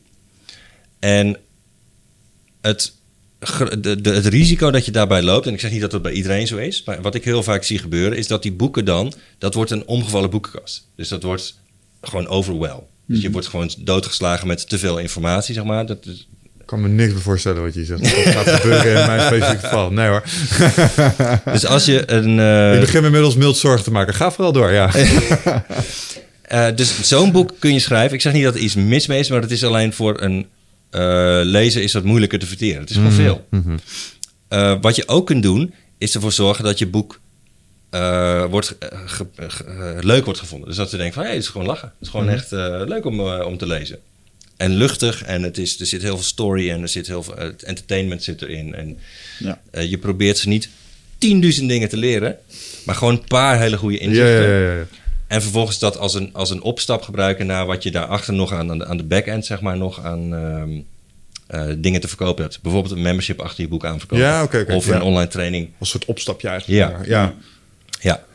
En dat, dat vind ik heel leuk. Dat, dus zo'n verdien in, mijn, in de verdienmodellen waarin ik met, aan mijn, eh, met mijn klanten aan werk, er zit altijd wel het boek in als het, eh, zeg maar in de, in de low end van het, eh, het aanbod. Precies. Om ervoor te zorgen dat, dat je ook een soort van instappertje hebt waar mensen op kunnen. Ja. Het is heel waardevol om een lijst van klanten in je business te hebben die al wat geld aan jou hebben uitgegeven. Ja. Dus niet van die lurkers, van die, zeg maar, die freeloaders waar ik het eerder over had. Van mensen die jarenlang op je mailinglijst staan om je, en jouw gratis tips lezen, maar nooit wat kopen. Nee, mensen die al wat geld hebben uitgegeven. Ja, want dat is volgens mij een van die wetmatigheden. Ehm, want ik heb ook mensen gehad die hebben meegekeken naar de productpropositie. Die zeggen, ja, je moet dat laag, dat kleine instapproduct hebben. Want als ze één keer iets van je hebben gekocht, dan kopen ze de tweede, derde en vierde keer ook wel. En dan vinden ze het steeds minder moeilijk om hogere bedragen bij je uit te geven. Want dat is eigenlijk wat je doet, hè. Je funnelt een redelijk brede basis aan mensen die wel eens een keer twee tientjes aan je willen uitgeven. eh, naar die drie, vier mensen die bereid zijn om 10.000 euro voor een jaarprogramma met jou te doen. Eh, Ja. Dat is wat je probeert te doen in principe. En daar zitten een aantal producten tussen. Ja. Dat is wat je eigenlijk zegt. Ja, dat is, dat is een. Zolang iemand nog niks heeft gekocht, is die nog niet, is die, staat hij nog aan de verkeerde kant van de drempel. Ja. Zodra die over jouw drempel stapt, door je boek te kopen voor twee tientjes of iets kleins, dan is die over de drempel. Dus dan heb je het vertrouwen een keer gekregen. en dan is de kans ook groter geworden dat je het vertrouwen vaker gaat krijgen. Ja. En dat is niet. Het is niet zo dat ze dan het trapje allemaal oplopen en dat dan uiteindelijk allemaal bij die masterminds van 10 mil uitkomen. Kan er, er zijn ook mensen die kopen, die, ik heb ook klanten die lezen het boek en die, die boeken daarna een, eh, een, een VIP-dag van, eh, van eh, 8000 euro. Ja. Hè, dus er zijn mensen die willen meteen daarheen. Ja. En, en alles wat ertussenin zit. Mensen die een boek kopen, daar hoor je jaren niks van. En daarna komen ze opeens weer in de markt voor een eh, online training of Ja. een membership. Maar het is leuk als je ze als ze eenmaal binnen zijn, als je dan ook steeds weer wat nieuws aanbiedt. Dus steeds weer iets nieuws te verkopen hebt. Ja, logisch. Dat is ook heel vaak bij auteurs zo. Dat ze hebben een boek en dat is het eigenlijk. Ze hebben daar niet echt een back-end eh, achter met producten die ze daarna nog kunnen verkopen Ja. aan klanten. Ja. En dat is heel, heel teleurstellend eigenlijk voor mensen als het doodloopt. Zonde. Want het boek was hartstikke leuk. Heb ze heel veel aan gehad. Ook als het een magnum opus is. Hè, maar je hebt er heel veel waarde in gehad. En nu dan? Ja, Hoe kun je me verder helpen? Hoe ga ik dit implementeren? Hoe kun je mij persoonlijk erbij helpen? Of hoe kun je me hierop coachen? Als dat er allemaal niet is, ja. Ja, dan gebruik je eigenlijk het hele verdienmodel niet wat, eh, wat je zou kunnen hebben. Waardoor zo'n boek een enorme eh, moneymaker kan worden. Ja, je het ermee eens dat, want dat is natuurlijk ook uitgelegd, leuk dat je zo'n boekje hebt straks, maar het enige wat dat ding eigenlijk echt, echt voor je doet, is dat, ja, soms wordt het gekocht, maar dan wordt het misschien niet gelezen. Staat het in een boekenkast en daar komen mensen, zeg maar, uit die je dan ooit eens een keer, oh ja, we hebben hier wel eens iets over sales. We moeten die, ah, die moeten we hebben, dus die Ja. gaan we nu bellen. Dus dat is één, dus je wordt niet rijk van je boekverkoop, maar van de praatjes die je erover mag geven. Ja? Dat is één. En twee, ehm, eigenlijk gewoon eh, brandloading. Dus als je nu straks Michel Vos zoekt, en dat gaat allemaal volgens plan, dan is een van de eerste links die ziet, nou, dat is eindbaas. En dan, oh, hij heeft ook een boekje uitgebracht Ja. bij bol.com. Ja. Zal wel weten waar hij het over heeft. Ja. Eh, en dan gaan ze door. Zo is mij dat wel eens heel cynisch uitgelegd. Vind je dat terecht? Nou, zo werkt het wel. Het is, het is, eh, het is als je een autoriteitspositie wilt innemen in je markt. Dus als je wilt zien als een soort go-to guy of iemand die ergens verstand van heeft. Ja, dan is het handig als je, eh, of dan heb je gewoon een boek nodig in feite. Dus dan, Ja. Of een podcast natuurlijk, hè. Of veel tv, tv-optredens, maar en het, liefst allemaal. Ja. Dus het liefst een combinatie van die dingen. En dat, is, dat heb je niet in één keer voor elkaar. Maar dat, dat, het is heel leuk om dat uit te bouwen, zeg maar. Om dat uit te legoen. Ja. En ehm, ja, dat, ik, ver- ik vergelijk de online wereld wel eens met het verschil tussen eh boven water in de, en, en onder water in de oceaan. Zeg maar. De internetwereld zeg maar onder water, dus podcasts en YouTube en eh, e-mail en zo. Maar mensen die jou daar niet, die daar eigenlijk niet zo komen, maar er zitten ook heel veel mensen die zitten nog in die bovenwaterwereld, tv, radio, boeken, bladen. En als je daar opeens ook tegenkomen, dan zul je merken dat je opeens tractie krijgt van mensen die je eerder nog nooit Ja. hebt Ja. gehoord. Dan, gaat opeens, dan snapt je moeder ook opeens wat je doet, weet je wel? Ja. En je familie en mensen die eh, in andere generaties zitten, mensen die andere voorkeuren hebben voor informatie eh, tot zich nemen. Ja. Het is heel lekker als je ehm, niet alleen maar je eh, niet volledig eh, wet op het paard van internet. Nee. Hoe eh, was dit voor als iemand die bij RTL Late Night was geweest? Heb je daar nou nog echt het gevoel dat daar nieuwe mensen naar je toe zijn gekomen daardoor? Of ben je ze eigenlijk alleen maar kwijtgeraakt? Nee, want toen, toen ehm, dat is grappig, want toen, toen had ik gewoon een leuk verhaal. En mensen volgden de reis die ik maakte. Mhm. Eh, Ik had toen net mijn, eh, mijn bedrijf verkocht en naar de jungle gegaan, mooi verhaal. En ik kwam terug, maar ik had niks om die mensen aan te bieden. Ik gaf geen seminars, geen workshops. eh, ik gaf ook nog geen praatjes. En ehm, dus daar waren vooral mensen die het een mooi verhaal vonden. Ja, En dan merkte ik al best wel snel in, eh, oké, eh, ja, en nu? Weet je? En die mensen liepen daarin ook wel echt wel gewoon dood. En ik denk dat ik ehm, later, toen ik seminars begon te geven en lezingen, waren er ook altijd wel mensen die, eh, die me een keer op tv hadden gezien. Maar dat is nu drie jaar geleden. Maar nu is dat niet meer relevant. Maar nu eh, zet ik die foto dat ik daar aan tafel zit Ja, met drie schermen en. Nick en Simon aan tafel gebruik ik gewoon eh, ordinair voor mijn marketing. En dat geeft credibility. ja. Ja. Ehm, ehm, en ik zet op mijn eh, het RTL Late Night logootje, dat zet ik er bovenaan mijn Ja. website. En, eh, Ja, hoor. Ja, ik, eh, dus al dat, ehm, ik denk dat het ook allemaal mini dingen zijn. Wij werden vorige week ge- gemaild door een enthousiaste redactie van Women's Health. Oh ja. Weet Ja. je, die gaan ons erin zetten met onze podcast omdat ze fan zijn van ons. Foto erbij. Nou, oké, straks staat dat Women's Health eh, logootje staat ook bij ons op de Ja, website. mooi. Want dat, en ik denk dat ondernemers dat vaak onderschatten. Van ja, ehm, desnoods, waarom koop je niet gewoon voor 1500 euro een keer gewoon een dikke advertentie in de Linda of in het blad Happiness of waar jouw doelgroep ook zit. En doe gewoon een interview. Koop gewoon dat interview, weet je wel. En je staat er gewoon in. Doe er niet zo spastisch over. Ja, maar ik wil gevraagd worden. Waarom, als je dat budget hebt, doe dat gewoon. Ja. En, en, ja, zeker een optie, absoluut. ik denk dat mensen daar, eh, eh, ondernemers, in Nederland is misschien wat voorzichtig ermee. Het heeft allemaal te maken met zichtbaarheid. En mensen vinden het eng. Ja, Want die e-mail sturen is net zo eng als eh, straks in een blad staan en kijken wat mensen ervan vinden. Maar het is nog wel steeds zo, ja, dat als je in zo'n blad staat of het komt op tv, is het voor heel veel mensen waar. Of Ja. echt. ja. ja, of bied iets leuks aan in een advertentie in zo'n eh, in zo'n blad. Het hoeft niet een advertorial te zijn. Het kan ook gewoon een, eh, Ja, echt een, eh, een of andere giveaway zijn die, eh, ja. die erin zit. Als je kijkt in die bladen ehm, hoeveel erin geadverteerd wordt, dat is heel weinig. Er staan maar heel weinig advertenties in die bladen. Dus ehm, Daar, alleen daarom spring je er al meer uit. En ik, ik denk dat de tarieven ook best leuk zijn. Wat denk jij van eh, die Amerikaanse strategieën waar ze zeggen: hey, ik heb duizend boeken van mezelf gekocht om weg te geven. Laat je adres achter, moet je alleen de verzendkosten betalen of zo. En het idee is natuurlijk dat je iemand helemaal kan tracken. Eh, Ja. Je stuurt letterlijk dat boek en vervolgens krijg je een barrage van e-mails om nog een Ja. upsell te doen. Ja, super slim. Eh, in Nederland zie je nog niet zo heel Nee, veel nee. mensen die dat doen. Ik, Daarom is het ook super slim. ik denk dat ik het voor mijn boek. eh, Ik ga, het hier- ik ga, weet je wat we doen het als volgt? Ik koop duizend exemplaren van jouw boek. Als jij nou omgekeerd zelf doet, en dan geef ik jouw boek weg en jij die van mij. Het is een, een- net iets beter dan Nederlandse maatstaven, ja, denk ik, ik. ik denk dat ik je eigen shit ik- staat ik, weg denk te dat ik Nee, ik denk dat ik beter mijn eigen. Ik kan toch best zeggen van jongens, ik heb duizend boeken gewoon gekocht. En Van die ga ik mezelf. weggeven. Eh, laat hier je dingen achter. Je hoeft alleen maar 5 euro verzendkosten, weet ik veel wat. En dan vervolgens krijgen ze inderdaad een mailing. Ja, en die statistieken die zo'n Brandon Bouchard dan zegt, is gewoon van, ja, luister, uiteindelijk eh, kopen mensen dus gewoon niet een boek van 14 euro. Maar ze kopen uiteindelijk een programma van je van 200 dollar. Mhm. Ja, dan moet je heel veel boeken verkopen. Wil je die er al uit hebben? Dus ook al koopt daar straks maar 5% je programma, heb je nog altijd meer verdiend dan die Ja, boeken. ja, ja, ja, ik snap hem. En dat Nou, is dat, is op zich, dat is op zich een dure aanpak om duizend exemplaren van je eigen boek te kopen. Eh, wat je ook zou kunnen doen, is dat je gewoon een, eh, een, deel, een deel uit je boek pakt en daar een nieuw boekje van maakt. Mhm, Gewoon drie tips uit je boek of zo pakken van de, van de 50 tips die erin staan. ja. Dan maak je een nieuw boekje van. Dat ga je gratis weggeven. Dat doe je gewoon in eigen beheer. Dus dat Mhm. zit, dan hoef je het niet te gaan inkopen Ik, voor een ik eh, doe het sowieso allemaal in eigen beheer. Ja, Oké, nou dan hoef je, ook. dan hoef je het boek ook Ja. niet in te kopen. Nee, Nee. nee oké, maar dan... Dat even, kan ja. natuurlijk ook, ja. Het probleem is in Nederland wel dat als je je boek verkoopt, eh, dan zit je aan de, dus bij Bolle Management en zo, dan zit je aan de vaste boekenprijs vast. Ja. Dat, is, dat is in Amerika niet zo. Je mag dan niet stunten of zo. Nee, je mag- dan, moet je aan, dan moet je een aanvraag gaan. Ja, je mag één nooit keer per jaar stunten of zo. Maar je mag niet zeggen, bij Bol staat het voor 20, 20 piek. Bij mij kun je het voor alleen verzendkosten gratis aanvragen. Dat Ah. mag niet in Nederland. Oh, nee? Nee, Hmm. Waarom niet? Ah. ja, dat is de vaste boekenprijs. Wet- Enig idee waarom die constructie ooit tot stand is gekomen? Ja, dat is eh, voor het beschermen van, ehm, van auteurs. Oh, ja, oké. oké. Ja. En, waarom, hoe zou dit mij potentieel kunnen benadelen De, dan? de eerste drie jaar is het volgens mij vast en daarna is het volgens ja, nee, ik snap het. Maar ik, eh, ik ga het vaarwater dus ik ben gewoon even nieuwsgierig waarom dit bestaat. eh. Dat, ja, dat weet ik ook niet precies, maar het is ter bescherming van auteurs en het geldt niet voor e-books en luisterboeken. Oké, dus Dat- als ik er een luisterboek Dat laatste maak... is heel interessant. Heb jij luisterboeken gemaakt? Ik heb van mijn tweede boek heb ik eh, het e-book en luisterboek. Dus het, het, het boek zelf is eh, door Van Dure Management uitgegeven. Bewust voor gekozen. Maar het e-book en het luisterboek heb ik in eigen beheer gedaan. Mhm. Heb ik, ik ben gewoon zelf twee, twee dagen in zo'n eh, luisterboekstudio gaan zitten. Ik heb het op, opgenomen, professioneel laten masteren.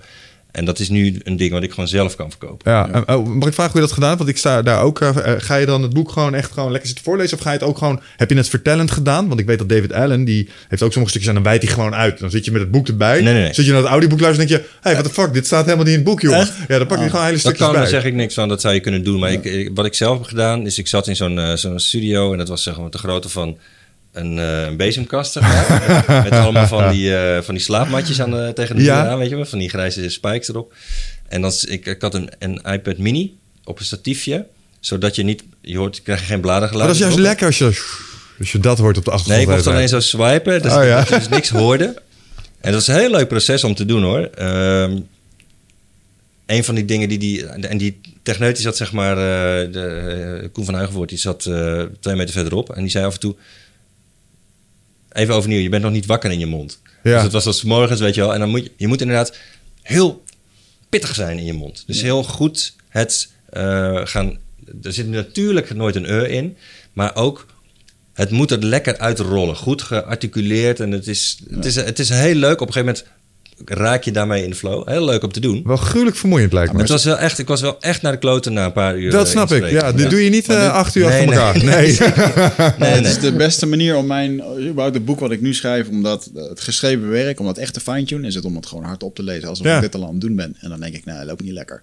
Oh, ja, tijdens het schrijven is het ook een hele goede manier om erachter te komen waar het niet lekker loopt. Ja. Ja. Ja. Hoe, hoe vond je het om je eigen werk op zo'n manier terug te lezen? Ik denk dat je dan toch ook nog wel eens weer stukken raakt en je denkt van, oh, oh, dit had ik eigenlijk best wel goed gedaan. Of jezus, wat een onzin is Ja, dat is op, je, je vergeet heel snel wat je hebt opgeschreven. Ja. Dus het is wel weer leuk om je eigen boek weer eens te lezen. Ja. Maar dit, is, dit is een interessante. Er staat hier eventjes die wet. Eh, het, geldt niet, het is niet van toepassing op de volgende boeken. Luisterboeken, schoolboeken. En nu komt die. Tenminste, daar denk ik dan een maas in de wet te vinden. Hmm. Tweedehands boeken. Dan als ik dat- die boeken koop, en je koopt hem weer van mij. dan zouden Ja, we ja. daar potentieel Ja, ja. mee kunnen doen. ja, succes daarmee. Ik denk niet dat En- dit gaat werken. Oh, dat is misschien ook nog... ah, dit heb ik onlangs iemand zien. Oh, die staat, oh, er staat er wel bij. Onopzettelijk beschadigde boeken. Ehm, Ja, nee. Of was iemand failliet is gegaan. Ja, leuk geprobeerd. Je maar- duizend boeken kopen en ze allemaal even zo openmaken. Ja, ja, ja. Wat, wat ook een hele goede was, wat ik die branding een keer zag doen, was een. ehm, eh, en hij had een hele podcastserie met 40 episodes omtrent een boek. En die zei, die ga ik online halen. Ja, maar je hebt wel deze USB-stick en die stuur ik voor 5 euro naar je toe. Gewoon puur om die, ook om die eerste verkoop Ja, te maken. ja. En, eh, Ik, ik weet al wat ik ga doen, jongen. Ik ga een direct mail doen. Het, het, het werkt toch, die fysieke dingen. En dan ga ik gewoon een cassettebandje opsturen. En als je ten eerste al niet weet hoe dat ding werkt, dan eh, kun je gewoon sowieso eh, kun je er helemaal niks mee. Ja. En dat cassettebandje, daar staat, misschien ken jij dit nog, daar staan van die geluiden op die je vroeger op de Commodore 64 had. Ja, dat ken ik nog. Ja, en dat moet je dus in een Commodore 64 laten. Dan krijg je een URL en daarmee kun je dan bij je website. Hoppa, zo ga ik Lachen. Ja, Nee, maar ik doe denk dat ik nul inschrijvingen krijg. doe gewoon iets, iets geks. Dat is leuk hoor. En, en kijk ook wat je kunt doen om... Als, als mensen dat boek bij je kopen... Dus zorg sowieso dat je dat boek zelf kunt verkopen. En bied ze ook meteen wat anders aan. Ja. Dus laat ze niet weg. eh, de- de- een, een, een bepaald percentage van die kopers van het boek... die had er meteen ook iets achterna gekocht... als je het had aangeboden. Ja. En Dat is ook de reden dat ik mijn luisterboek en e-book in eigen beheer heb gedaan. Want dan kan ik, ik, kan het, ik, ik heb met managementboek een soort regeling. Of ik heb iets laat, technisch iets laten maken waardoor ik zelf via mijn eigen website het boek kan verkopen. Ja.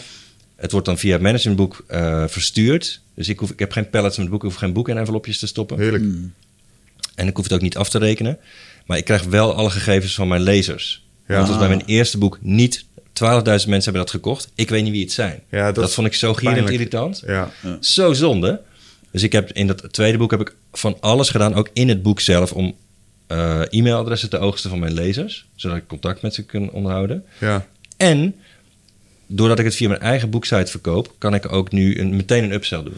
Sterker nog, ik doe meteen twee upsells erachteraan. Ah, en dat op zich heb ik echt mazzel. Want ik heb, wat ik heb gedaan is, ik heb ooit een online leeromgeving gemaakt met 42 eh, uur aan video masterclasses. Mhm. Die heb ik door een onderzoeker laten omschrijven naar een boek. Ja? Dus ik had de omgeving. Dus ik heb dat wat erachter zou kunnen zitten, heb ik in principe al Cool. staan als ik je zo beluister. Want na het boek Ja. kun je het eigenlijk het meest logisch naar de online omgeving. Ja. Waar het allemaal nog een keer rustig wordt uitgelegd. En de oefeningen worden... ja, maak daar een onweerstaanbaar aanbod van. Ja, ik denk dat dat een goede volgorde is. Als En je dan kun zegt je dat meteen dat, ook de marketingkosten die je bijvoorbeeld in je boeksite eh, of in, je, in het sturen van traffic naar je boeksite zou sturen, bijvoorbeeld via Ja, dat heb ik, Facebook wel, heb ik wel geinig gedaan. Wat Kun ik je heb gedaan- uithalen. Ik heb early access gedaan. Dus ik, ik kom uit softwareland. En in softwareland is het zo bijvoorbeeld videospelletjes. Ik heb videospelletjes gekocht die nog niet af zijn. Daar heb ik drie, vier tientjes voor betaald. En pas een half jaar later Ja. waren alle viertjes eh, ingevoegd. Ja. Dus ik, wat ik heb gedaan met Maar mijn boek nog is... niet, eh, die nog niet eerder gezien. Nee, ik heb, Maar ik hoe, heb, heb jij, een- hoe heb jij dat gedaan? ik heb eh, die online omgeving heb ik laten vertalen naar tekst. Dus toen had ik op een gegeven moment een, een, een Word-document, een Google Docs Ja. eh 80.000 woorden, 260 pagina's.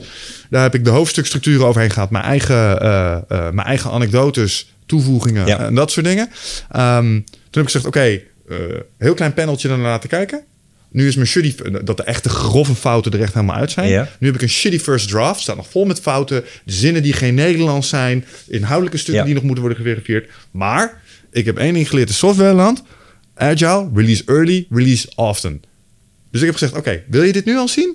Dan mag. 24 euro, je krijgt daarna het boek ook. Maar je mag er nu al bij. En, Ja. Want ik weet, ik heb software Leuk. gekocht om die reden. Leuk. En dat liep. Dus eh, dat, eh we hadden drie dagen lang zijn. Nou, gewoon 50 exemplaren verkocht. Ja. Eh, wat ik niet had verwacht met minimale promotie. Dus ehm, mensen zijn best bereid om iets wat nog niet af is. al op aan te haken. Ja. En wat ze dan leuk vinden is. En ik krijg nu al de eerste e-mails van mensen die feedback geven. Ja, Vinden ze nice. mooi. Ja. En dan straks, dan, het gaat nu naar de editor. En die gaat er echt mooi Nederlands van maken. En dan doe ik een tussenrelease. Ja. Tot aan januari, tot het af is. Dus een paar keer doe ik nog een update. En dan op een gegeven moment is er straks een finale tekst. En dan is hij af en dan gaat hij naar de drukker. Ja. Het design eroverheen. En dan krijgen die mensen mooi het boekje nog eh, Leuk. een keer Waar nageleverd. gaat je boek over? Eh, het gaat over persoonlijke effectiviteit en leiderschap. Heel kort door de bocht. De werktitel is Knikkers en Stickers. Omdat het gaat over, je hebt energieknikkers. Ehm, en mensen strooien daar wat mij betreft veel te veel mee. Mhm. Als jij duidelijk bakjes voor je formuleert... en je maakt wat afspraken met hoe jij je knikkers over een dag heen verdeeld uitgeeft... en je bent trots op het vullen van die bakjes... Ja. en je geeft jezelf daar beloningen voor... zoals vroeger op de basisschool... Je kreeg je zogenaamde stickers. Want jij hebt Ja. stickers gekregen en dat deed je shit voor. Eh, dan ga je voortgang boeken. Dus het is eigenlijk een boekje over Ja. het is een combinatie Leuk. tussen, tussen Goeie getting, ja, getting things done, goal setting, maar ook energie en eh, zorgen dat je de juiste mensen om je heen organiseert. Eigenlijk zijn het allemaal dingen die ik heb geleerd van mensen zoals jij, eindbazen. Dus mensen in de studio. Ja, leuk dus, man. Dus na dit gesprek dan heb ik, wat zei die Artjan nou eigenlijk echt? Mm. En dan zeg ik, oh, hij zei dit. Dit, dit was de kern van zijn verhaal. Mhm. En dat heb ik met al die interviews gedaan. En vervolgens, dat zei ik straks, ja, dat zou je ook kunnen doen binnen de marketing. Voor effectieve leid- leiderschap heb ik gezegd, oh, dit zijn de kernprincipes. Dit is een logische volgorde waarin je ze kan zetten. Dat was er nog niet. En dat heb ik gemaakt. Leuk. Ja, dus vanuit die hoedanigheid. En daar gaat het over. Mooi. Ja, leuk om te doen. En dat, dat stukje early access, dat had ik afgekeken van een andere marketeer uit Nederland. Wie het- Wie was het ook alweer? Ehm, Die deed dat ook. Die gaf gewoon rechtstreeks, die was echt dapper. Die gaf gewoon rechtstreeks toegang tot zijn Google Docs. Inclusief comments. En dat durfde ik dan weer die in niet. de studio gehad? Nee, die hebben we niet in de studio gehad. Maar dit Dat is is wel, er is wel rough. een meneer die dit, eh, die dit durfde. Ja, dat is echt een rough draft. Dat durf ik niet, Mooi. eh. Ja, dat vond ik echt Die heb ik nog niet eerder gehoord. Leuk. Ja, dus vandaar. Nee, Cool. die, die durf ik ook niet, eh, niet te zeggen. Ik zeg- Nee, die zou ik zelf ook niet doen hoor. Ja, ik heb het voordeel dat het, een, eh, eh, dat het een vertaling is van een online leeromgeving. Met allerlei masterclasses en lessen die al lang in het veld zijn getest. Waarvan ik weet, dit werkt wel. Ja, dus dit ja. is gewoon de, de textuele uitwerking daarvan. Ehm, dus vandaar dat ik me daar wel zelfverzekerd genoeg over voelde. Ja. Als de volgorde andersom was geweest, weet ik niet of dat Maar die online leeromgeving is een leuke upsell in ieder geval. Ja, eh, ja duidelijk. Ja. Ja, dat is echt cool. Jij noemde net het woord eh, onweer, onweerstaanbaar aanbod. Wat is volgens jou een onweerstaanbaar aanbod? Ja, dat is iets waardoor. ehm, ik, ja, het is, je biedt iets aan. Want je kunt altijd een. een, een ehm, bijvoorbeeld bij een vervolgaanbod op een boek. Is het handig als je iets aanbod waarbij het zo'n no-brainer is. dat mensen denken van ja. Ik zou gek zijn als ik dit niet deed. Ja, voor Dit 2 is- euro krijg je deze Tesla erbij. Ehm gee, laat maar eens nadenken. Ja, het, is, het moet wel geloofwaardig zijn. Dus het moet wel. De orde van grootte moet wel. Ja, nee, zeg het maar, ja, dus ja, de 2 ja, euro ja, een ja. Tesla, dat gaat niet worden. Maar je doet iets waardoor mensen denken van ja, eh, dat doe ik wel even. Ja. Want ja, ik zou, dat is gewoon, eh, dit is gewoon een, een simpele, dit is gewoon een hele goede deal. En liefst ook iets wat jou niet, waar je niet jezelf mee in de vingers snijdt. En waarbij je dus ook mensen zo, in feite zo emotioneert, dat ze denken van bam, dit ga ik gewoon sowieso doen. Hun onderbewuste moet eigenlijk al ingrijpen voordat ze doorhebben wat er gebeurt. Ja. Om een voorbeeld ervan te geven. Als je mijn boek, boekwebsite mijn boek bestelt, dan kun je gewoon een papieren boek zeggen van ja, klik je op de bestelknop. Zeg van hey, leuk dat je het boek eh, wilt bestellen. Zou je meteen willen beginnen met lezen? Want je hebt natuurlijk altijd levertijd. Ehm, neem dan ook het, eh, koop dan de bundel, want dan krijg je ook het luisterboek erbij en het e-book. En dat, dat zit dan meteen in de mail. En, dat, eh, en het boek kost 22,50. Het luisterboek kost ook 22,50. E-book kost ook 22,50. Maar als je de bundel koopt, betaal je maar 30 piek. Dus dan heb je ze alle drie voor 30 piek. No-brainer. Dus ja, dat, doe is je. dus ja, precies. en dat kon ik doen doordat ik zelf die. Dus ik verkoop ook daadwerkelijk mijn e-book en luisterboek voor 22,50 op diezelfde website. Ja. Ze kunnen checken of het klopt. Ja. En omdat de vaste boekenprijs daar niet voor geldt, hij staat ook op Bol en op Managementboek, Ja. kan ik hem wel voor een lager bedrag aanbieden in, in zo'n bundel. Ja, En daardoor zijn ze, eh, kon ik daar een aan- onweerstaanbaar aanbod van maken. super slim. En dit moet je natuurlijk niet verder vertellen, hè? Nee, En, dat is eh, alleen voor onze luisteraars. precies. De honderdduizend luisteraars. Die, En, eh, dus dat, dat, is een hele leuke, dat is een hele leuke manier om een aanbod achter je eh, aanbod aan te zetten. Dus dan kun je twee dingen in één keer eh, verkopen. ja, Waardoor ook... Kijk, mijn marge op het luisterboek en op het eh, e-book is veel groter omdat het eigen beheer is. Ja. Dus dat geeft mij weer een hoop marketingknaken die ik kan gebruiken om bijvoorbeeld traffic naar die boeksite te sturen. Om weer nog meer mensen dat aanbod onder hun neus te kunnen schuiven. ja. Nou, Dat is een hele leuke manier om dat, Ja. de verkoop van je boek, om daar veel meer aan te gaan verdienen. En je kunt daar ook nog een upsell achterna zetten. Dat is wel mooi hoe je dat zegt, want jij je maakt een onweerstaanbaar aanbod door ze echt daadwerkelijk een upsell te doen, waardoor ze meer verkopen. En ik denk dat ik nog vaak, de- ik weet niet of het een fout is, maar ik maak vaak nog de gewoonte om een aanbod te maken, eh, daar een hoop bonussen bij te doen. En dan te vertellen hoeveel dat die bonussen eigenlijk waard zijn. Dus Ja. bijvoorbeeld coaching met mij voor een jaar kost 12.000 euro. Eh, maar ja, goed, als je een eendaagse met mij doet met 12 ondernemers, eh, dan zijn we er ook. Maar dan krijg je nog dit en dat en dat erbij. En op Ja. die manier tel ik dat dan helemaal op. Dat Ja. het een soort van wow-effect geeft. Ja. Wat ook werkt. Wat ook werkt. Ja, dat is, ook, een- dat, is een, dat is niks mis mee. Dat is een hele goede manier om... eh, je bent dan eigenlijk... Wat je dan eigenlijk kan doen is dat je... Dan Kennedy noemt dat dus eh, selling money with, at a discount. Ja. Dus het is, het is een, een ton waard, en, maar je, kunt het, eh, je krijgt het nu voor eh, Ja. Ja hoor. 2000 euro. Amerikanen zijn er heel goed in. Ja, En dat is gewoon slim. Dat is ook een best practice. Daar is niks mis mee. Dat werkt gewoon. Vind jij dat, eh, de, die sales pitches in Amerika, vind je dat leuk? Want vaak als je naar zo'n driedaags eh, conferentie gaat, Dan kan je de eerste twee dagen gewoon gaan. is er nog niet zoveel aan de hand. Maar de derde dag word je gewoon helemaal doodgegooid met alles wat er, wat er kan verkocht kan worden. Het pitchen, eh, pitchen met vul dan nu dit formuliertje in en doe mee aan die mastermind en bla bla bla. Ja, ik hou ervan om het gewoon te observeren en om te kijken wat, wat mij wel raakt en wat mij niet raakt. Ja, en te ja, ja. kijken. Maar mijn, mijn ervaring bij die, bij die seminars in Amerika is wel dat ze ook zelf wat easier zijn geworden op het, op het echt. De echt- harde echte pitchfest. Dat is dat, Daar komen zij nu ook wel een beetje van terug, omdat het ook niet zo heel erg Ik denk werkt. niet dat dat werkt. Ik heb wel eens eh, br- de ringen gezien van Tony Robbins eh, online. En dat waren echt oude comments. Volgens mij als zo'n Reddit of zo, weet je zo'n Ja. forum. Waarin hij gewoon zei, ehm, en dat ging over hoe ethisch dat hij was, of niet. Dat hij op een gegeven moment gewoon zei van, oké jongens, we hebben nu drie dagen hier gewerkt. Als degene die, die echt iets van hun leven willen maken, die gaan nu aan de rechterkant staan. En die tekenen voor het volgprogramma. En eh, ja, als je gewoon lekker door wil blijven sukkelen, dan, ga- dan ga je aan de linkerkant staan. Ja. ja, daar krijg je natuurlijk een onwijs Oh, maar ik heb, dat, eh, ik heb dat ook gezien. Ik heb je wel eens verteld toch over Landmark? Landmark Education? Ja, Dat is ja. eh, zo'n... Die secte. Ja, zo'n secte was dat achteraf. Dat is ook zelfhulp. Je kun je op googlen. Schijnen milde banden met Ene Hubbard gehad te hebben. Die, van, die meneer die dacht dat hij met buitenaards wezen kon Mhm. praten. Van Scientology. Maar die hadden ook een aantal van die verkooptechnieken. eh, waarvan ik dacht, ja, maar dit kan niet werken in Nederland, jongen. Want je werkt zoveel eh, weerstand op, denk ik. Bijvoorbeeld aan het eind van zo'n training. Dan, eh, wat ze dan deden, is dan hadden ze van die goonies in dienst. Die, die werkten dan voor de organisatie. Die Ja. waren ook helemaal Ja. verlicht en Ja, enthousiast. ik heb ook in die zaal gezeten. Know, ja. shit. En dan staan ze op een gegeven moment twee man sterk, staan ze naast je op je in te praten. Dat echt een verdomd goed idee is voor jou Ja. om dat papiertje te gaan tekenen. Ja. Dat ik op een gegeven moment zeg, ik denk dat je gewoon beter aan de kant gaat. Deze jongen gaat naar huis, weet je wel. Want dit is gewoon helemaal niks voor mij. Want ik word gewoon boos hiervan. Want je wordt gewoon echt gemanipuleerd. Ja. En ik Ah, denk dat heel is wel eerlijk echt gezegd, een onethisch voorbeeld. ja, nu, gemiddelde eh, Nederlander, ja. Ja. die gaat daar gewoon niet Nou, meer het werkte wel hoor. Echt waar? Ja, de- ze verkochten goed. Ja, ook op Nederlanders? Ja, Ja. zeker. Er zijn, er zijn I echt- know, ik heb het gekocht. Dus ik heb het gewoon Ja, heb ik ik, ik zijn- ben gebullied ja. dus Dus dat het, ik eh, eh, ja het- zei. het ja. werkte wel, maar het, is, het was ook inderdaad sectarisch. Ik vond, het was ook onethisch. Op een gegeven moment eh, ben ik eruit gestapt omdat ik het... eh, ik, vond, ik vond het onethisch. Ja, En, ehm, maar om te zeggen dat het niet werkt, dat, eh, dat gaat te ver. ja. Maar er ligt dan toch wel grappig, hè? Want er ligt ergens een scheidslijn tussen... oké, deze lui willen me echt helpen... tot, Ja. tot van, oké, maar hier wordt het gewoon fout. Ja, ja. Dat was het probleem, ja. Ja, Dat was daar het probleem, ja. Interessant is dat, ja. Nou, da- da- daar ligt dan volgens mij, volgens mij ook wel de grens. Het moet ik, wel, eh, ik denk eh, dat er heel veel eh, evenementen zijn in Nederland waar jij en ik niet heen gaan, maar waar er echt heel veel gepitcht wordt. Want er zijn best wel veel Amerikanen die er ook heen komen. En, eh, in de rij en zo zijn echt nog wel eh, genoeg ondernemers. eh, Ja, en de Amerikanen vinden het wel interessant om hier te komen hoor. Omdat het toch nog een beetje onontgonnen gebied is. Er zijn nog heel veel dingen die hier nooit gedaan zijn. Of Ja. weinig gedaan zijn. Die in Amerika al niet meer werken. Ja, maar intercultureel marketing is niet zomaar een ding. Dus eh, ik denk dat, sommige... Ja, maar blijkbaar dus wel. Sommige strategieën... Ja, ik denk altijd bij Nederlanders, die zijn net iets nuchtiger als die Amerikanen. Maar ik ben bang dat we even makkelijk te bespelen zijn als onze nou ja, Amerikaanse vrienden. Eh, Ja, ja ik vind het zelf leuker natuurlijk. om te kijken hoe je het echt naar Nederland kunt eh, brengen. Dus niet invliegen, maar hoe je het zelf kunt modelleren. Ja, ja, naar ja, ja, ja, eh, aanpassen naar, kleur en, eh, en de stijl van Nederland. Ik vind zelf, dat vind ik zelf veel leuker. Dat is het ook. Dat is als ik Amerikanen wil zien, dan ga ik daar wel naartoe. Die hoef ik hier niet te zien. Ik snap het.